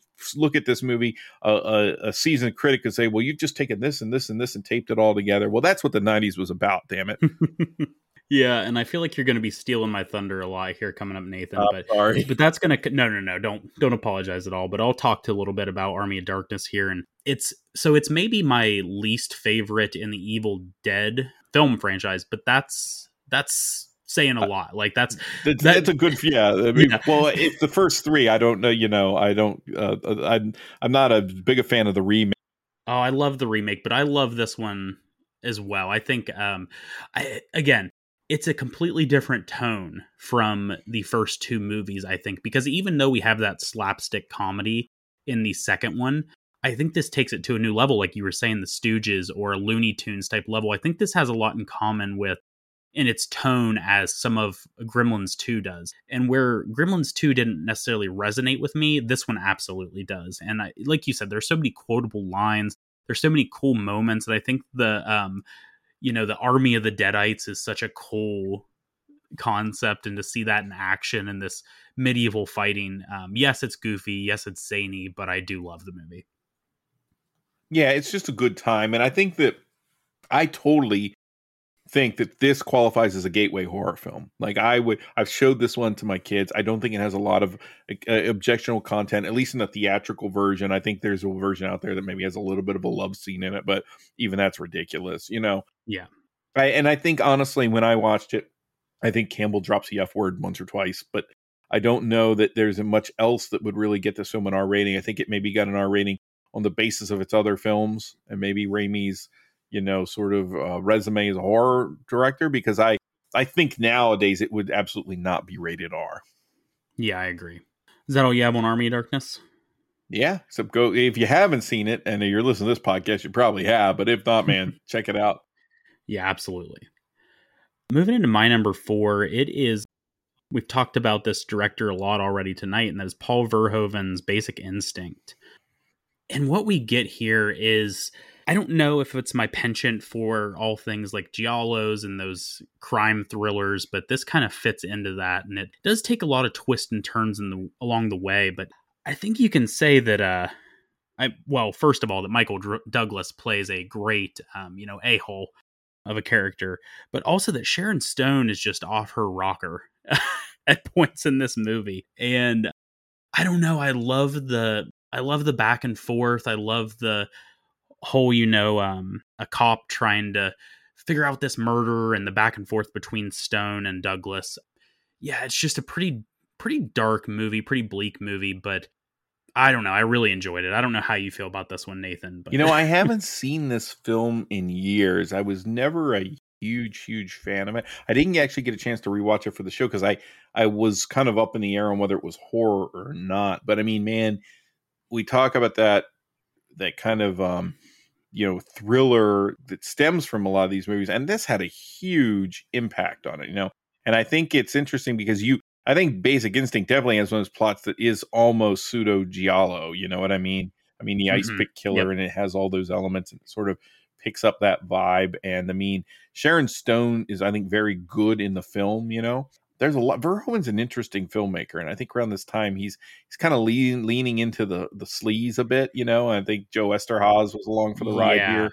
We eventually get that kind of culminates into Showgirls, but I think that uh, it's definitely an interesting film. It's definitely you know, when you look at some of those movies that are sort of like indicative of the 1990s, I mean, I think Basic Instinct is definitely, particularly this early uh, first half of the 90s, is very formative and very influential.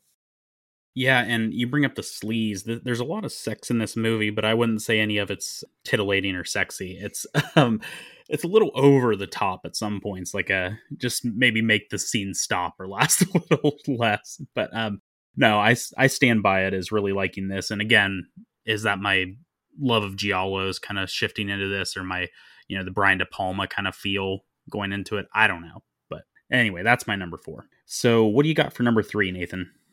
So my number three is Candyman, Bernard Rose's Candyman. I think it's an excellent ghost story, but not, you know, it's a great sort of um, supernatural slasher movie, but not, you know, it's uh, a great sort of social issues movie, but not. And I think it blends all those things together, the but nots kind of weaving into one another until you have a movie that's very singularly sort of its own thing. And it based off of a Clive Barker story, but I think maybe the best directed and the best adaptation of a Barker story because where Clive Barker has directed a lot of his own films and, and sort of want, you know, he, he's a very interesting author, I think, because Barker is a horror author for sure. I mean, absolutely, there's no argument. But he goes on to so many weird places that I think sometimes you can categorize him as a dark fantasy author, even more so than that. You know, he gets into these blood soaked phantasmagoria landscapes that are so strange and so over the top and so beyond translation to the screen that you just get lost in them sometimes. I mean, the Hellraiser movies border on camp simply because what they're showing on screen is so unbelievable. And so to take a story like Candyman and what Bernard Rose does, I think, is to create a world that feels so realistic that a Candyman, that this kind of folkloric monster can exist within it. And this world of Cabrini Green and how realistic it feels, particularly in the 90s, like the, the, the kind of tensions that the movie is capturing. And then, of course, Tony Todd. I think Virginia, Virginia Madsen and Tony Todd are excellent in this film. I, I think Madsen probably doesn't get enough credit.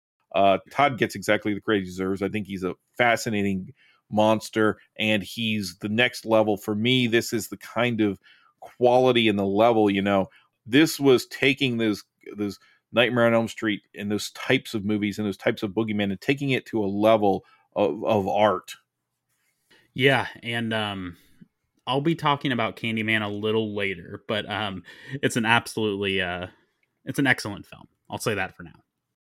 Okay, so is that all you have on Candyman, Nathan? Yeah, yeah. I'll let. I'll. I'll I know you have it, so I'll. That's. I won't go any further. yeah, so my uh, top three films have been mentioned. It's just the matter of order. So number three, I actually have Ghost Watch, and we talked a bit about Ghost Watch earlier. So all I'll say is, if you haven't checked out Ghost Watch, which I think a lot of people probably haven't, go check that out. I think it's pretty easy to find.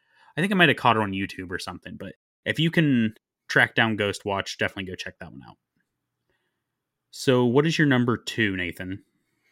So this is where it kind of goes back and forth. I think my number two is Brain Dead, Dead Alive. Um, just crazy balls to the wall. May even literally, I don't remember.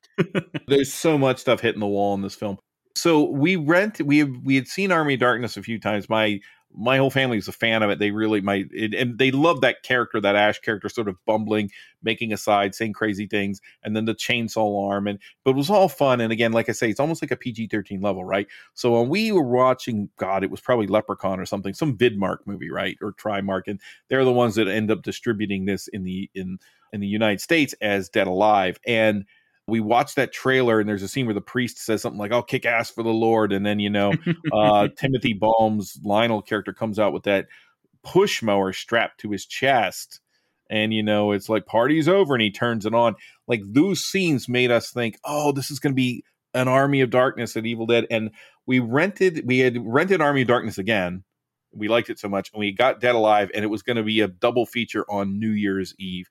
And keep in mind that at this point, I'm in like the ninth grade. So I'm, you know, I, am not all that old. And then my siblings are like two, each one going down is like two years younger. So eventually you get some kids here in elementary school that are watching Dead Alive.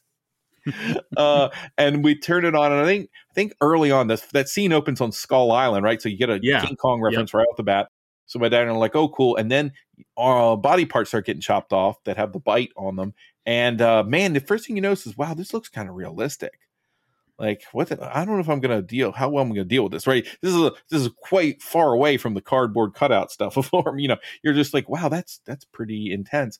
And then it just goes nuts. Uh, like around the time when when mom gets bitten by the the the Sumatran rat monkey, like and then with the stop motion but you get this love of we talked about this one thing i see in the 90s people have such there's such a love for the older films and the older kind of uh, art types you know? We talk about sleepwalkers and and dracula and army of darkness and these kind of and even ghost watch going back to like the the the, the mercury theater stuff. It's just such a love of the old um old films that you you know now nostalgia is a thing that is bandy back and forth. I think at this time people were taking this and creating new things out of it and that's what was exciting about it so uh, you see a lot of that in brain dead but it just i've never seen it taken to the level even to this day i don't know that i've seen a movie as splattery uh, as Dead Alive. I probably have, but not done with the same level of energy. It just sustained madness at some point. One uh, and it keeps going. There's a point when he takes this mutant baby to the to the trying to even describe these sequences. He's taking it to the park and he's banging its head against the side of the like it's such a bad taste uh, which was his previous film uh, that it's it, it just uh what what did uh ebert say about evil dead 2 he said this movie isn't in bad taste it's about bad taste. And i think that's about right like it just wants to constantly shock you but in a gleeful kid in a school you know it's not people always seem surprised to learn that the, the Peter Jackson made this film and Lord of the Rings, but I see it. You know, I see the kid that would sit around reading Tolkien making a film like this. It's you know the same madness inherent in here shows up later in Lord of the Rings in different ways. I think this is a fabulous, fascinating movie. Um, even though at one level it is just a splattery mess, right?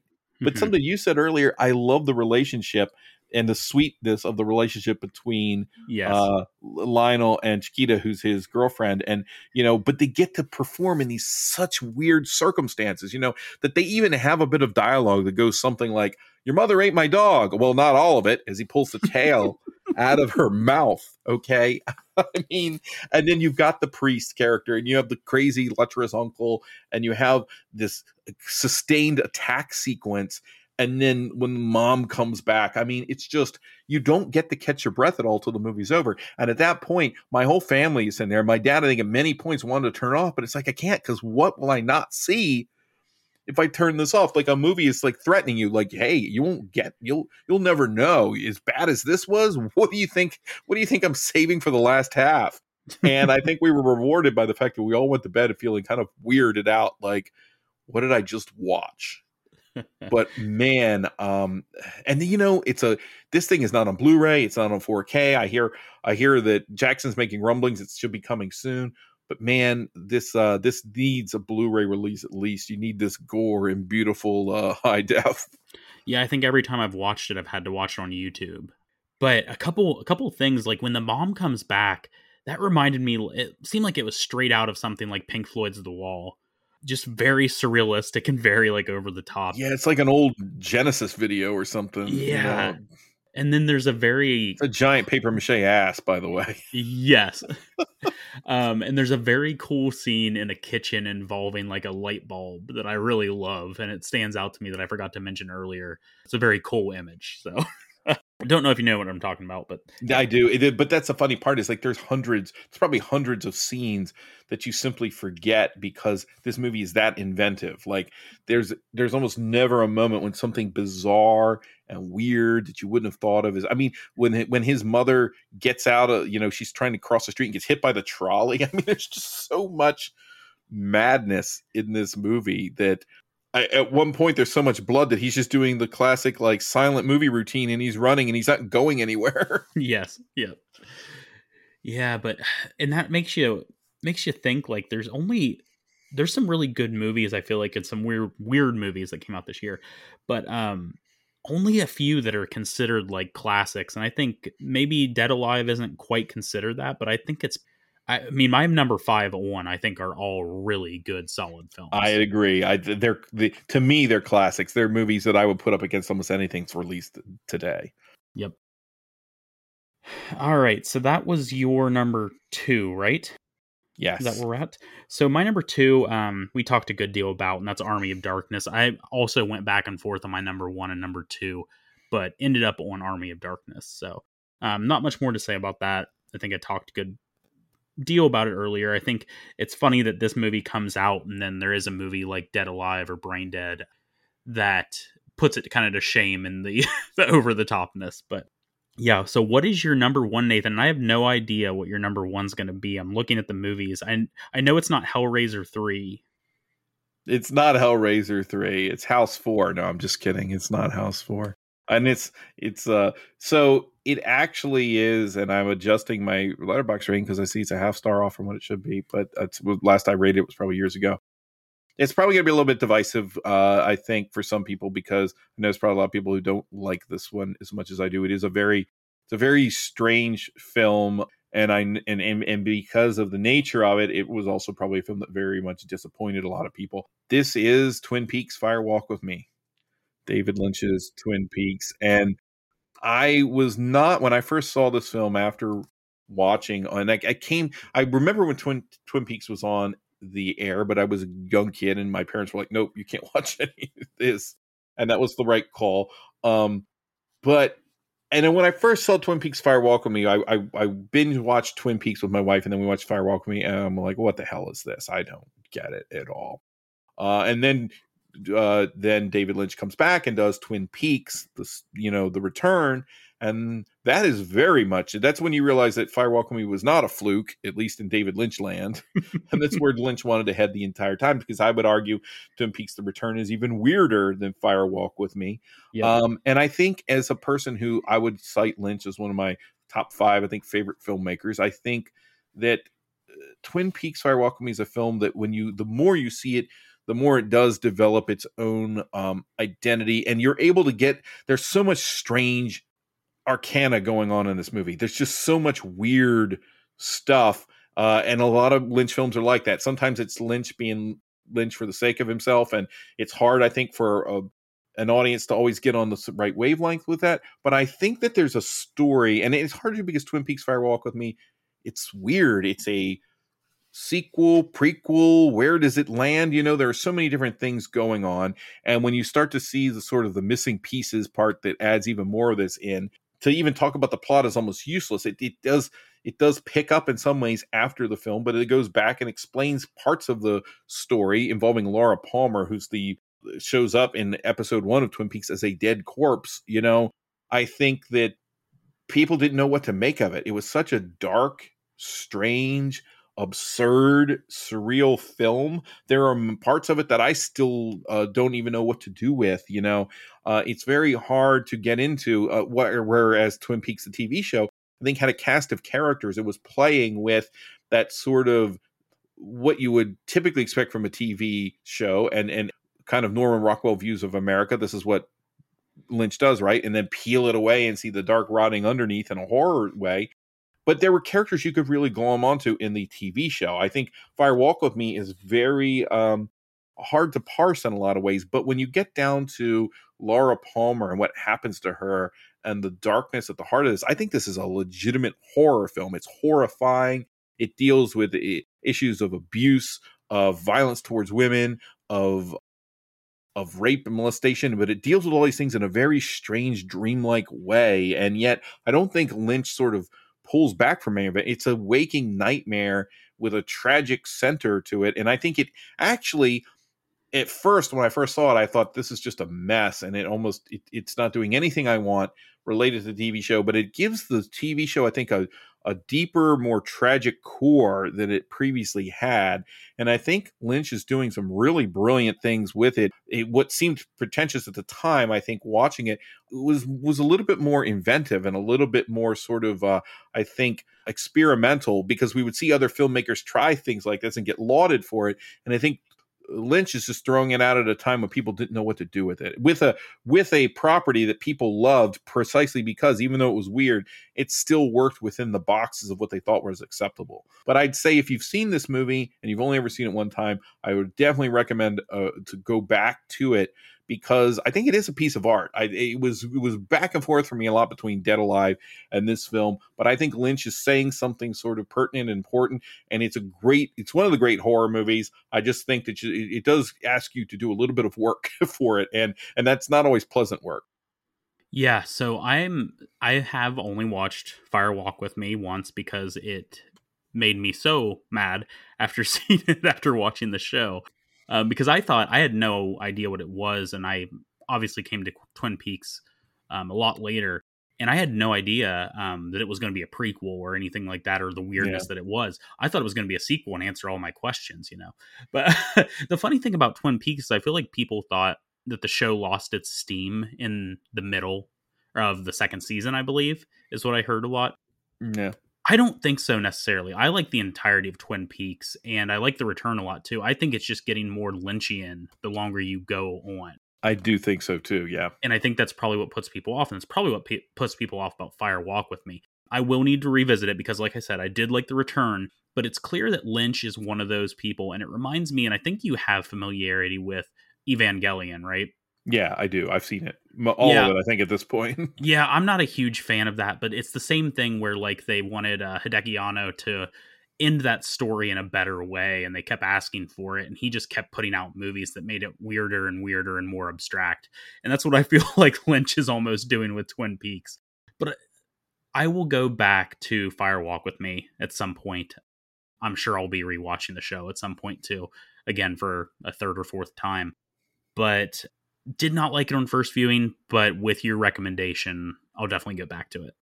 I think too, you, uh, you know, one of the things that made me appreciate a lot more in the second time I went to it was after seeing the return, and I think understanding that a lot of the characters that show up in the return, like Harry Dean Stanton's character and the character here that David Bowie plays, like a lot of these characters uh, were introduced in this film, and the weirdness that Lynch uses in the return didn't exist in the TV show except on the fringes.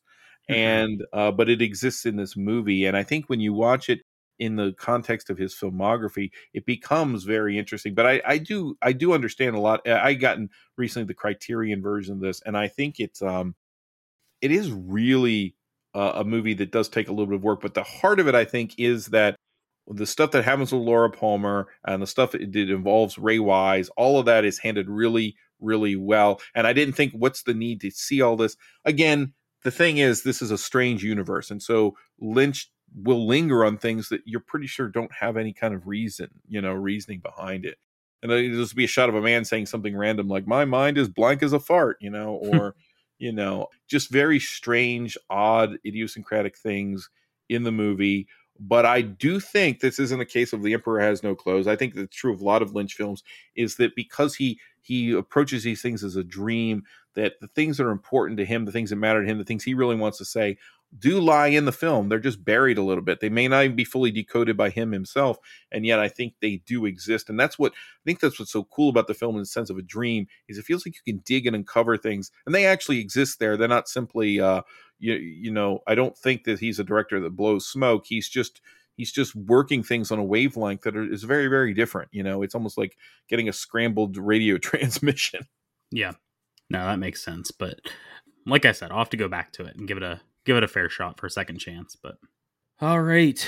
So my number one has already been mentioned, and that is Candyman. And not a whole lot more to say on it, what you've already said, but I do really like Virginia Madsen's arc in this movie. And I tell you what, seeing the uh, 2021 film, the remake or sequel type movie, whatever it is, um, gave me a better appreciation for this film. And that's not taking anything away from that movie because I do like that one quite a bit. But I think it just kind of made me think back more fondly on this movie. And it is a it is a weird movie. It doesn't go quite as weird like you were saying, or ones when uh, Barker's more like hands on in it. But yeah, this is just a classic of all time. This was especially big in the 90s when I was growing up. It was in the zeitgeist for almost the entire decade, it felt like. So um, I love Candyman. I think it is, in my opinion, the best uh, horror film of 92, or at least the one that I like the most.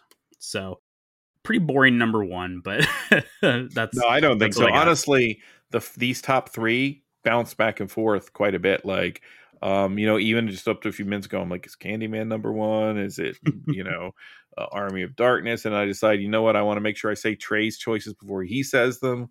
So, no, I'm just kidding. I didn't know. I didn't know, obviously, what your number one was. But, um, and, and I do think, you know, I think that the, the thing with the Twin Peaks is I, you know, I, I, was probably like a one or a one and a half after I finished watching it that first time. Yeah. So yeah. for me, coming back to it recently and discovering a lot there that I didn't see before is probably what has the film so high. But I do honestly think I think it is a uh, I think it's a masterpiece. I think it is a great horror film. I know there'll be many that don't agree with me. I think Candyman is a great horror film. I think Army of Darkness is a great film. I think I think our top five films, uh, mine and yours, they are all. Uh, they're they're they're they're of a very high caliber. They're definitely, I think, above most of the other films that we have on the list. And they're yeah. those were the films that when I glanced across '92 and thought, "Hey, uh, this is why I want to pick this." It was these films, these these movies. Yeah, there's a huge jump for me between um, Buffy and Dead Alive. Yeah. So I mean, my six through ten, I mean, they're they're whatever. They could be in any order. Um, and I think that's the same for us. We didn't have a lot of crossover down there, but once we get up to the bigger the films, there is a, quite a bit of leap in quality. Yeah, you kind of get a these are the movies. I was very happy to see Ghost Watch so high on your list because I I think Ghost Watch is a film that we don't hear that much about, you know, a lot of times. Yeah, and as someone who loves found footage, I mean, Ghost Watch is one of those early attempts at that kind of thing. Um, you know, is this real? Is this fake?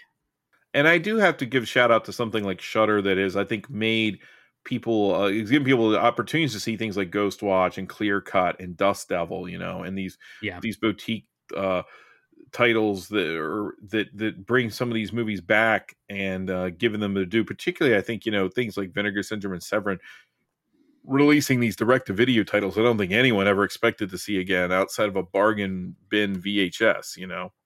Yeah, and the thing with Dust Devil is it was supposed to get a release by Severin, but they dropped it when some controversy popped up around Stanley. So um, I do have the Severin hardware DVD um, that I was able to find, but I think they took his. Uh, they canceled the Dust Devil release and they took hardware down. So that's a shame we couldn't get Dust Devil because yeah, a, I, I think Dust Devil actually I have I need to go back and rewatch hardware. It's been years, but my me- my memory is I think I like Dust Devil a little bit better, but I'd have to go back and, and rewatch Hardware. Yeah, I like the sci-fi aspect, uh, which I they both have kind of sci-fi fantasy aspects, but um, Hardware is a little bit of a slimy, gross film. But I think yeah, that was I think my memory memory of it. Anyway, let's uh let's move on. And what are your um, honorable mentions for 1992 or other films what? you want to talk about? So I have a couple of them. And some of some you that I would list as honorable mentions, you've already mentioned. Uh, the Vagrant being one of them, so I won't say anything really much more about that. Godzilla versus Mothra: Battle for the Earth. Uh, I didn't put this in the top ten because I guess in a lot of ways it really isn't horror. Uh, you know, it's maybe more sci-fi fantasy, but I think it being a Godzilla film, it deserved to be mentioned. I think it's a very fun Godzilla movie. This one uh, does have the very much the environmental theme. It is very different from Clear Cut in the way it mm-hmm. presents the environmental themes. But I think that the there's some great Godzilla destruction in this. It also this uh Heisei of the Godzilla films, Godzilla is for most of this series the villain, even when he's sort of the least villainous character sometimes. Uh, right. Uh, but here he's definitely the heavy because anytime he's pitted sort of against Mothra, Mothra is always going to be kind of the hero. But what's interesting here is you split these these uh, competing facets of of Earth and the Earth spirit into two pieces. So Mothra is the protector, but then there's Battra. Battra comes in, and eventually, a Battra and uh, Mothra sort of combining forces to fight uh, Godzilla, and and then that kind of makes for a fun uh, a fun ride. I think. I think it's a fun Man, movie. I love me some Battra. Yes, Battra. I actually have the Battra sort of larva uh, sitting above me here. I'll have to send you a picture of. It. I have the. Uh, someone sent me this from Japan. It's actually the the, the the with the horn and everything. is very cool watching it swim and they, when they team up against Godzilla, the movie's very silly. Uh, the first half of it kind of is very bizarre because it's almost like this really cheap, like Indiana Jones ripoff thing that I that mostly deals with the human characters and doesn't quite work. But I think when the movie flips into full Godzilla mode, it's a lot of fun. Uh, a lot of these Heisei movies where Mothra looks beautiful in these films. I think in, yep. the, in the Heisei is a kind of weird fuzziness, furriness to the wings and everything that looks really neat and the um, posters for a lot of the Heisei films are incredible. Like they just yeah. look gorgeous. Yeah, this one looks really good. I, I want. I think that this one was maybe the second or third film in the in the it, series. It was technically Biolante is kind of just a floating middle film that Sony picked up and did, but I think it's the second one. I think Ghidorah might have been the first one in 91. Yeah, I always kind of view, I know they say that, but Biolante sort of does introduce this particular look of the gods, you know, like yeah. I, in a lot of ways it is the first the first uh shot fired, I think, but then you do have uh you're right. I think Ghidorah is the first one, which is also a good movie and and this one the biggest problem I think with both of those films is that somewhere along the line the Japanese feel like they're going to have to like uh, give full out reference to popular American blockbusters, you know. So one of them has some uh, really goofy Terminator 2 references, and yeah. this has some like Indiana Jones references, and that stuff doesn't work, but the monster, giant monster stuff does. Yeah, absolutely.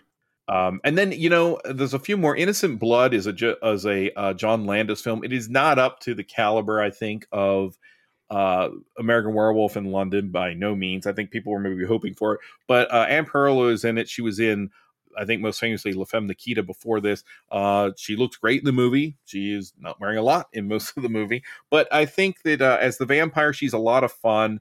Uh, Anthony LaPaglia is in the film, so are Robert Loggia, Don Rickles. The vampires here, the, the concept's pretty cool because she is feeding on essentially uh, mobsters and uh, the mafia. And what what is cool about that element is I think when if she doesn't kill them correctly, then they get to come back. And Robert Loggia comes back and he realizes, hey, this was a great deal to be, you know, a crime lord and also a vampire. And uh, I don't think the gore is at the level that you would, or, or the special effects aren't at the level that you'd want uh, based on what you know Landis is capable of with American Werewolf. But again, I think uh, it's fun enough and it's funny. Uh, and there are some cool scenes. Don Rickles dies twice in the movie, and both scenes are, you know, both scenes are very, uh, very cool and very iconic. I think watching Robert Loggia drink Rickles like a, you know, Capri Sun is pretty interesting.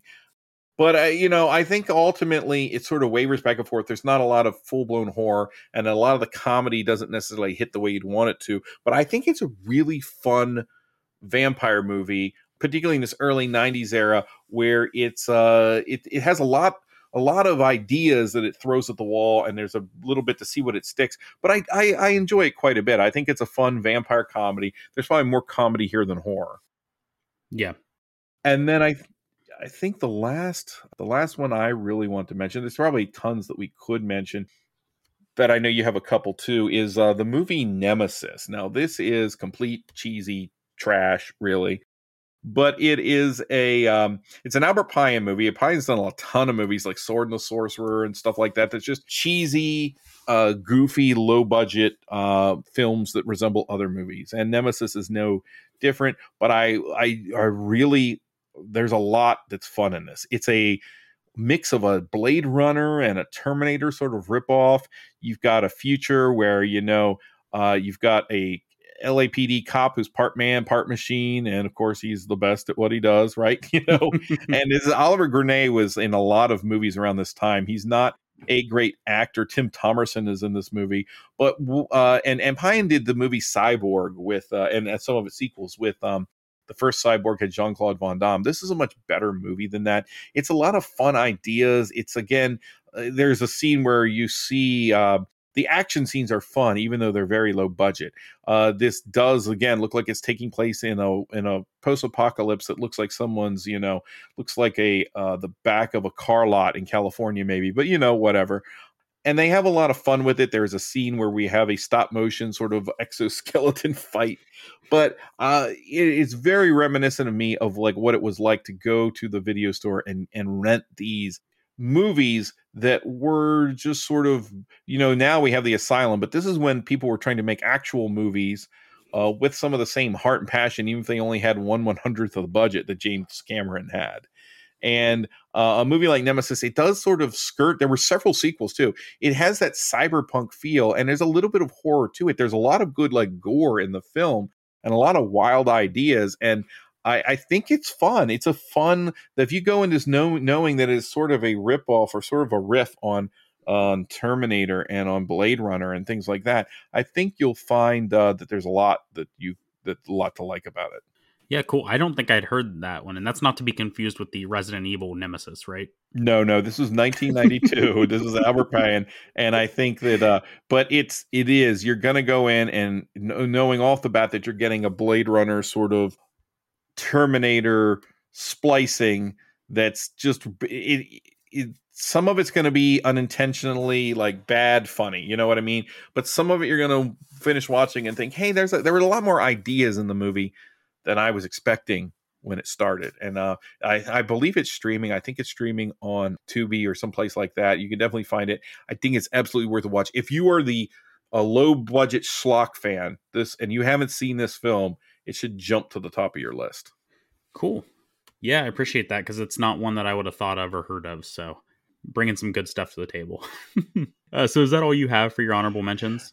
It is really. I'll I'll throw out one. I didn't necessarily love it, but I think it's a one of those weird for people who want to track down weird movies. You know, you had uh, or just obscure films, and you had um, Raat, the Indian film. It's probably a much better movie than this, but the Hong Kong film, The Cat. I do have oh, to yeah. throw that out there. It's such a weird schlocky film. It's got a lot of wild kind of goofball gore and, and stop motion effects in it too. The plot involves a cat from space who teams up with a princess from space to hunt a monster from space. Um, it's it goes on for way too long, but there are some bizarre scenes. Like I said, at one point the cat a cat has a fight with a dog, and it's shot like a martial arts film, but it's not like the cat and the dog are anthropomorphic. They're just having this battle where once in a while they'll fly through the air and the dog will get electrocuted, the cat will get blasted. It's it's wild stuff. Um, I don't think it amounts to much in the end, but if you're a fan of crazy movies, you probably uh, owe it to yourself to check it out. Yeah, that's a weird one. Was that one Shaw Brothers? Uh, it certainly felt like it. yeah, yeah. Uh, anyway, that was yeah. I I've caught the cat, and uh, it's uh it's a very interesting movie. If you were looking for something that's an oddity and very weird, I agree with Nathan on that one. Moving into mine, I know we've mentioned several um, with Godzilla and Mothra there, uh, with Dust Devil and with Sleepwalkers. But another one that you had turned me on to, and is kind of another one of those cheesy campy, like you can't take it seriously, but it's kind of hilarious. Is Mikey? Um, yeah, and we were going back and forth. You were rewatching that, and I was watching it, and that was that was a fun time for what it was. It's nothing that's going to shake the earth, but um, and then I wanted to mention a couple that I don't think are horror that are kind of on the fringe. Is I do like the hand that rocks the cradle. Yeah, that's pretty I, decent. I think it's a pretty good thriller. And I like, and based on your Letterboxd rating, I don't think you like this film, but Death Becomes Her. Um, you know, and I, I, you know, I'm uh, the thing with my Letterboxd ratings is I've recently come back to Letterboxd. When I did it originally, I also, even though it was on a five star scale, I was probably I was rating them more like four's the height unless you get something's a masterpiece. And I've changed because I don't think that's the way people read Letterboxd ratings. You know what I mean? Yeah. I think they look at it and they say, um, hey, this movie is, you know, you've got the full rating here. So if you're giving it a four, I think you're giving it a B or something like that. So I've tried to change my Letterboxd ratings, even going through this. So I don't think Death Becomes Her is one I came back across. But honestly speaking, I having rewatched it not that long ago. Let me see what I rated it here. Oh, I don't even. Oh, two stars. Yeah, you know what? That's I'd say that's more of a three out of five. Honestly, um, okay. I like the movie. I think it's fun. I don't think it's great. I what I love about it is it's essentially so Zemeckis directed this, I believe, right? Yes. Yep. And I think that was my problem. It felt like a bit of a come down for him, but if you keep in mind that Zemeckis was was heavily involved with uh, Tales from the Crypt the TV series. This is really a long Tales from the Crypt episode. Yeah, and it's got a much lighter tone. Um, and I just love Bruce Willis's character in this. Uh, that's my main driving force of that movie. But I mean, you would see this as a uh, Zemeckis would take a tailspin after this one, though, right? Oh, does he? With his next film in 1994. Oh, oh, yeah, yeah. I would, I would. Yeah, I think this is a better movie than Forrest Gump all the way. uh, no, no, I'm with you too, but we're gonna get some hate for that. But uh, let's move on before they can. Yeah, they're, well, they're at my door right now. Uh, the last one I want to mention. I just want to say Isabella Rossellini looks fantastic in that film. It yes. becomes her. Yes, absolutely. Last one I want to mention. This is a weird one, Nathan, and you might enjoy it. Um, just yeah, from that, that perspective, seems to be the case. So this one, um, I had covered with Matt and Jackson over on Father and Son a long time ago. I think that's been a couple years now. Um, but it's called The Touch, and it's a Russian film, and it's on YouTube yes. out there. Do you that's have you seen weird? That's a weird film. okay, you have film. seen it. Okay. Yes. Yeah, that's a weird one um, that Jackson kind of introduced me to, and I, I, um, I liked it and I didn't like it, but it's it's got a kind of charm to it, and I, I know Jackson's a fan, so that's another weird one I want to throw out. I, there are other films that I like better than that, like Innocent Blood and stuff, but that's just an interesting one I wanted to throw out there. So that's about all I've got. Then, um, anything else for you on the year 1992? Uh, no, I don't think so. Um, I think that's about. I think that's about it. Now, the touch is that the film? Uh, like, are we talking about the same film? Was that really a horror film? Yeah, the, the one with Max von Sydow and like the pianist and everything. He's like a composer from the Holocaust, or he's a survivor of the Holocaust. No, so this is a very low budget Russian film.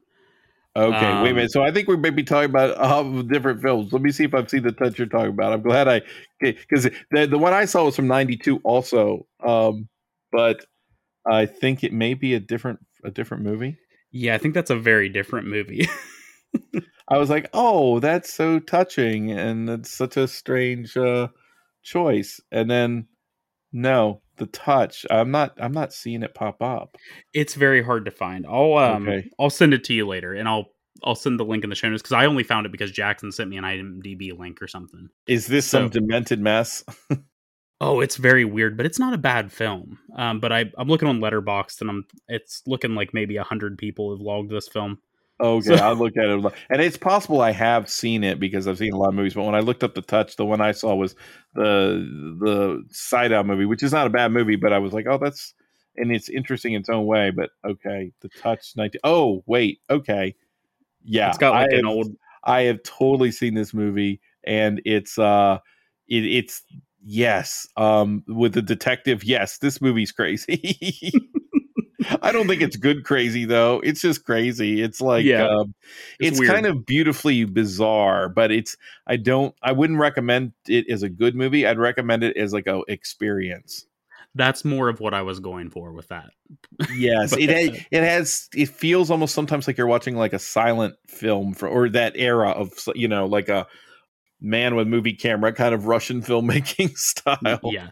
What's very early in that Russian, you know, yeah. period of more freedom when they're filmmaking. But anyway, yeah, in in closing, I think 92 is a pretty fun year looking back at it. So Yeah, for sure. Top heavy with some really good stuff and then uh, filled bottom heavy with a bunch of wild garbage. but some of it's uh, fun wild garbage. So Yeah. Um uh, all right, Nathan, do you want to tell everyone where they can find you? Yeah, uh, you can find me over at Phantom Galaxy, uh, where I host a podcast with my uh, co-host Bill Van Vagel, uh, who's also over on Land of the Creeps. Uh, we cover science fiction, fantasy, horror, and Trey joins us more often than not, particularly for the uh, for you've, you've been very um, frequent on our Phantom Galaxy review episodes, and that's mostly because Trey sees a lot of the new films as well. And so you can find him over there quite often. I think we have a couple things in the works, uh, some some team ups going forward, and I'm looking forward to that. And thanks again for having me on. You can you can find us on Facebook at Phantom Galaxy or Phantom Galaxy Podbean.com, and then we are on Twitter as Phantom Galaxy. Yeah, I love Phantom Galaxy and listening to those episodes. You've got a little bit of everything for everyone. And I really appreciate you having me on over there and talking a lot of times non horror movies. So I get to get out of my normal routine from over here. But. It's what everyone says. They're like, "Oh, I get to not talk about horror films." Not, not that they don't love it, but I mean, it, there's a lot of people like yourself that are doing it on a regular basis, as you know. Yeah. You know, yep. I think Dave's like on like three podcasts that are horror. So. Yeah, exactly. But as far as uh, my plugs, you can find um, the, me over on Twitter at Screaming Ages. I'm on Facebook with a group of Screaming Through the Ages. Uh, let's see. I've got my website where all the episodes and my newly minted blog is housed. I don't know if I'll do much with that, but it's over there at screamingthroughtheages.com. You can reach out by email at screamingthroughtheages at yahoo.com.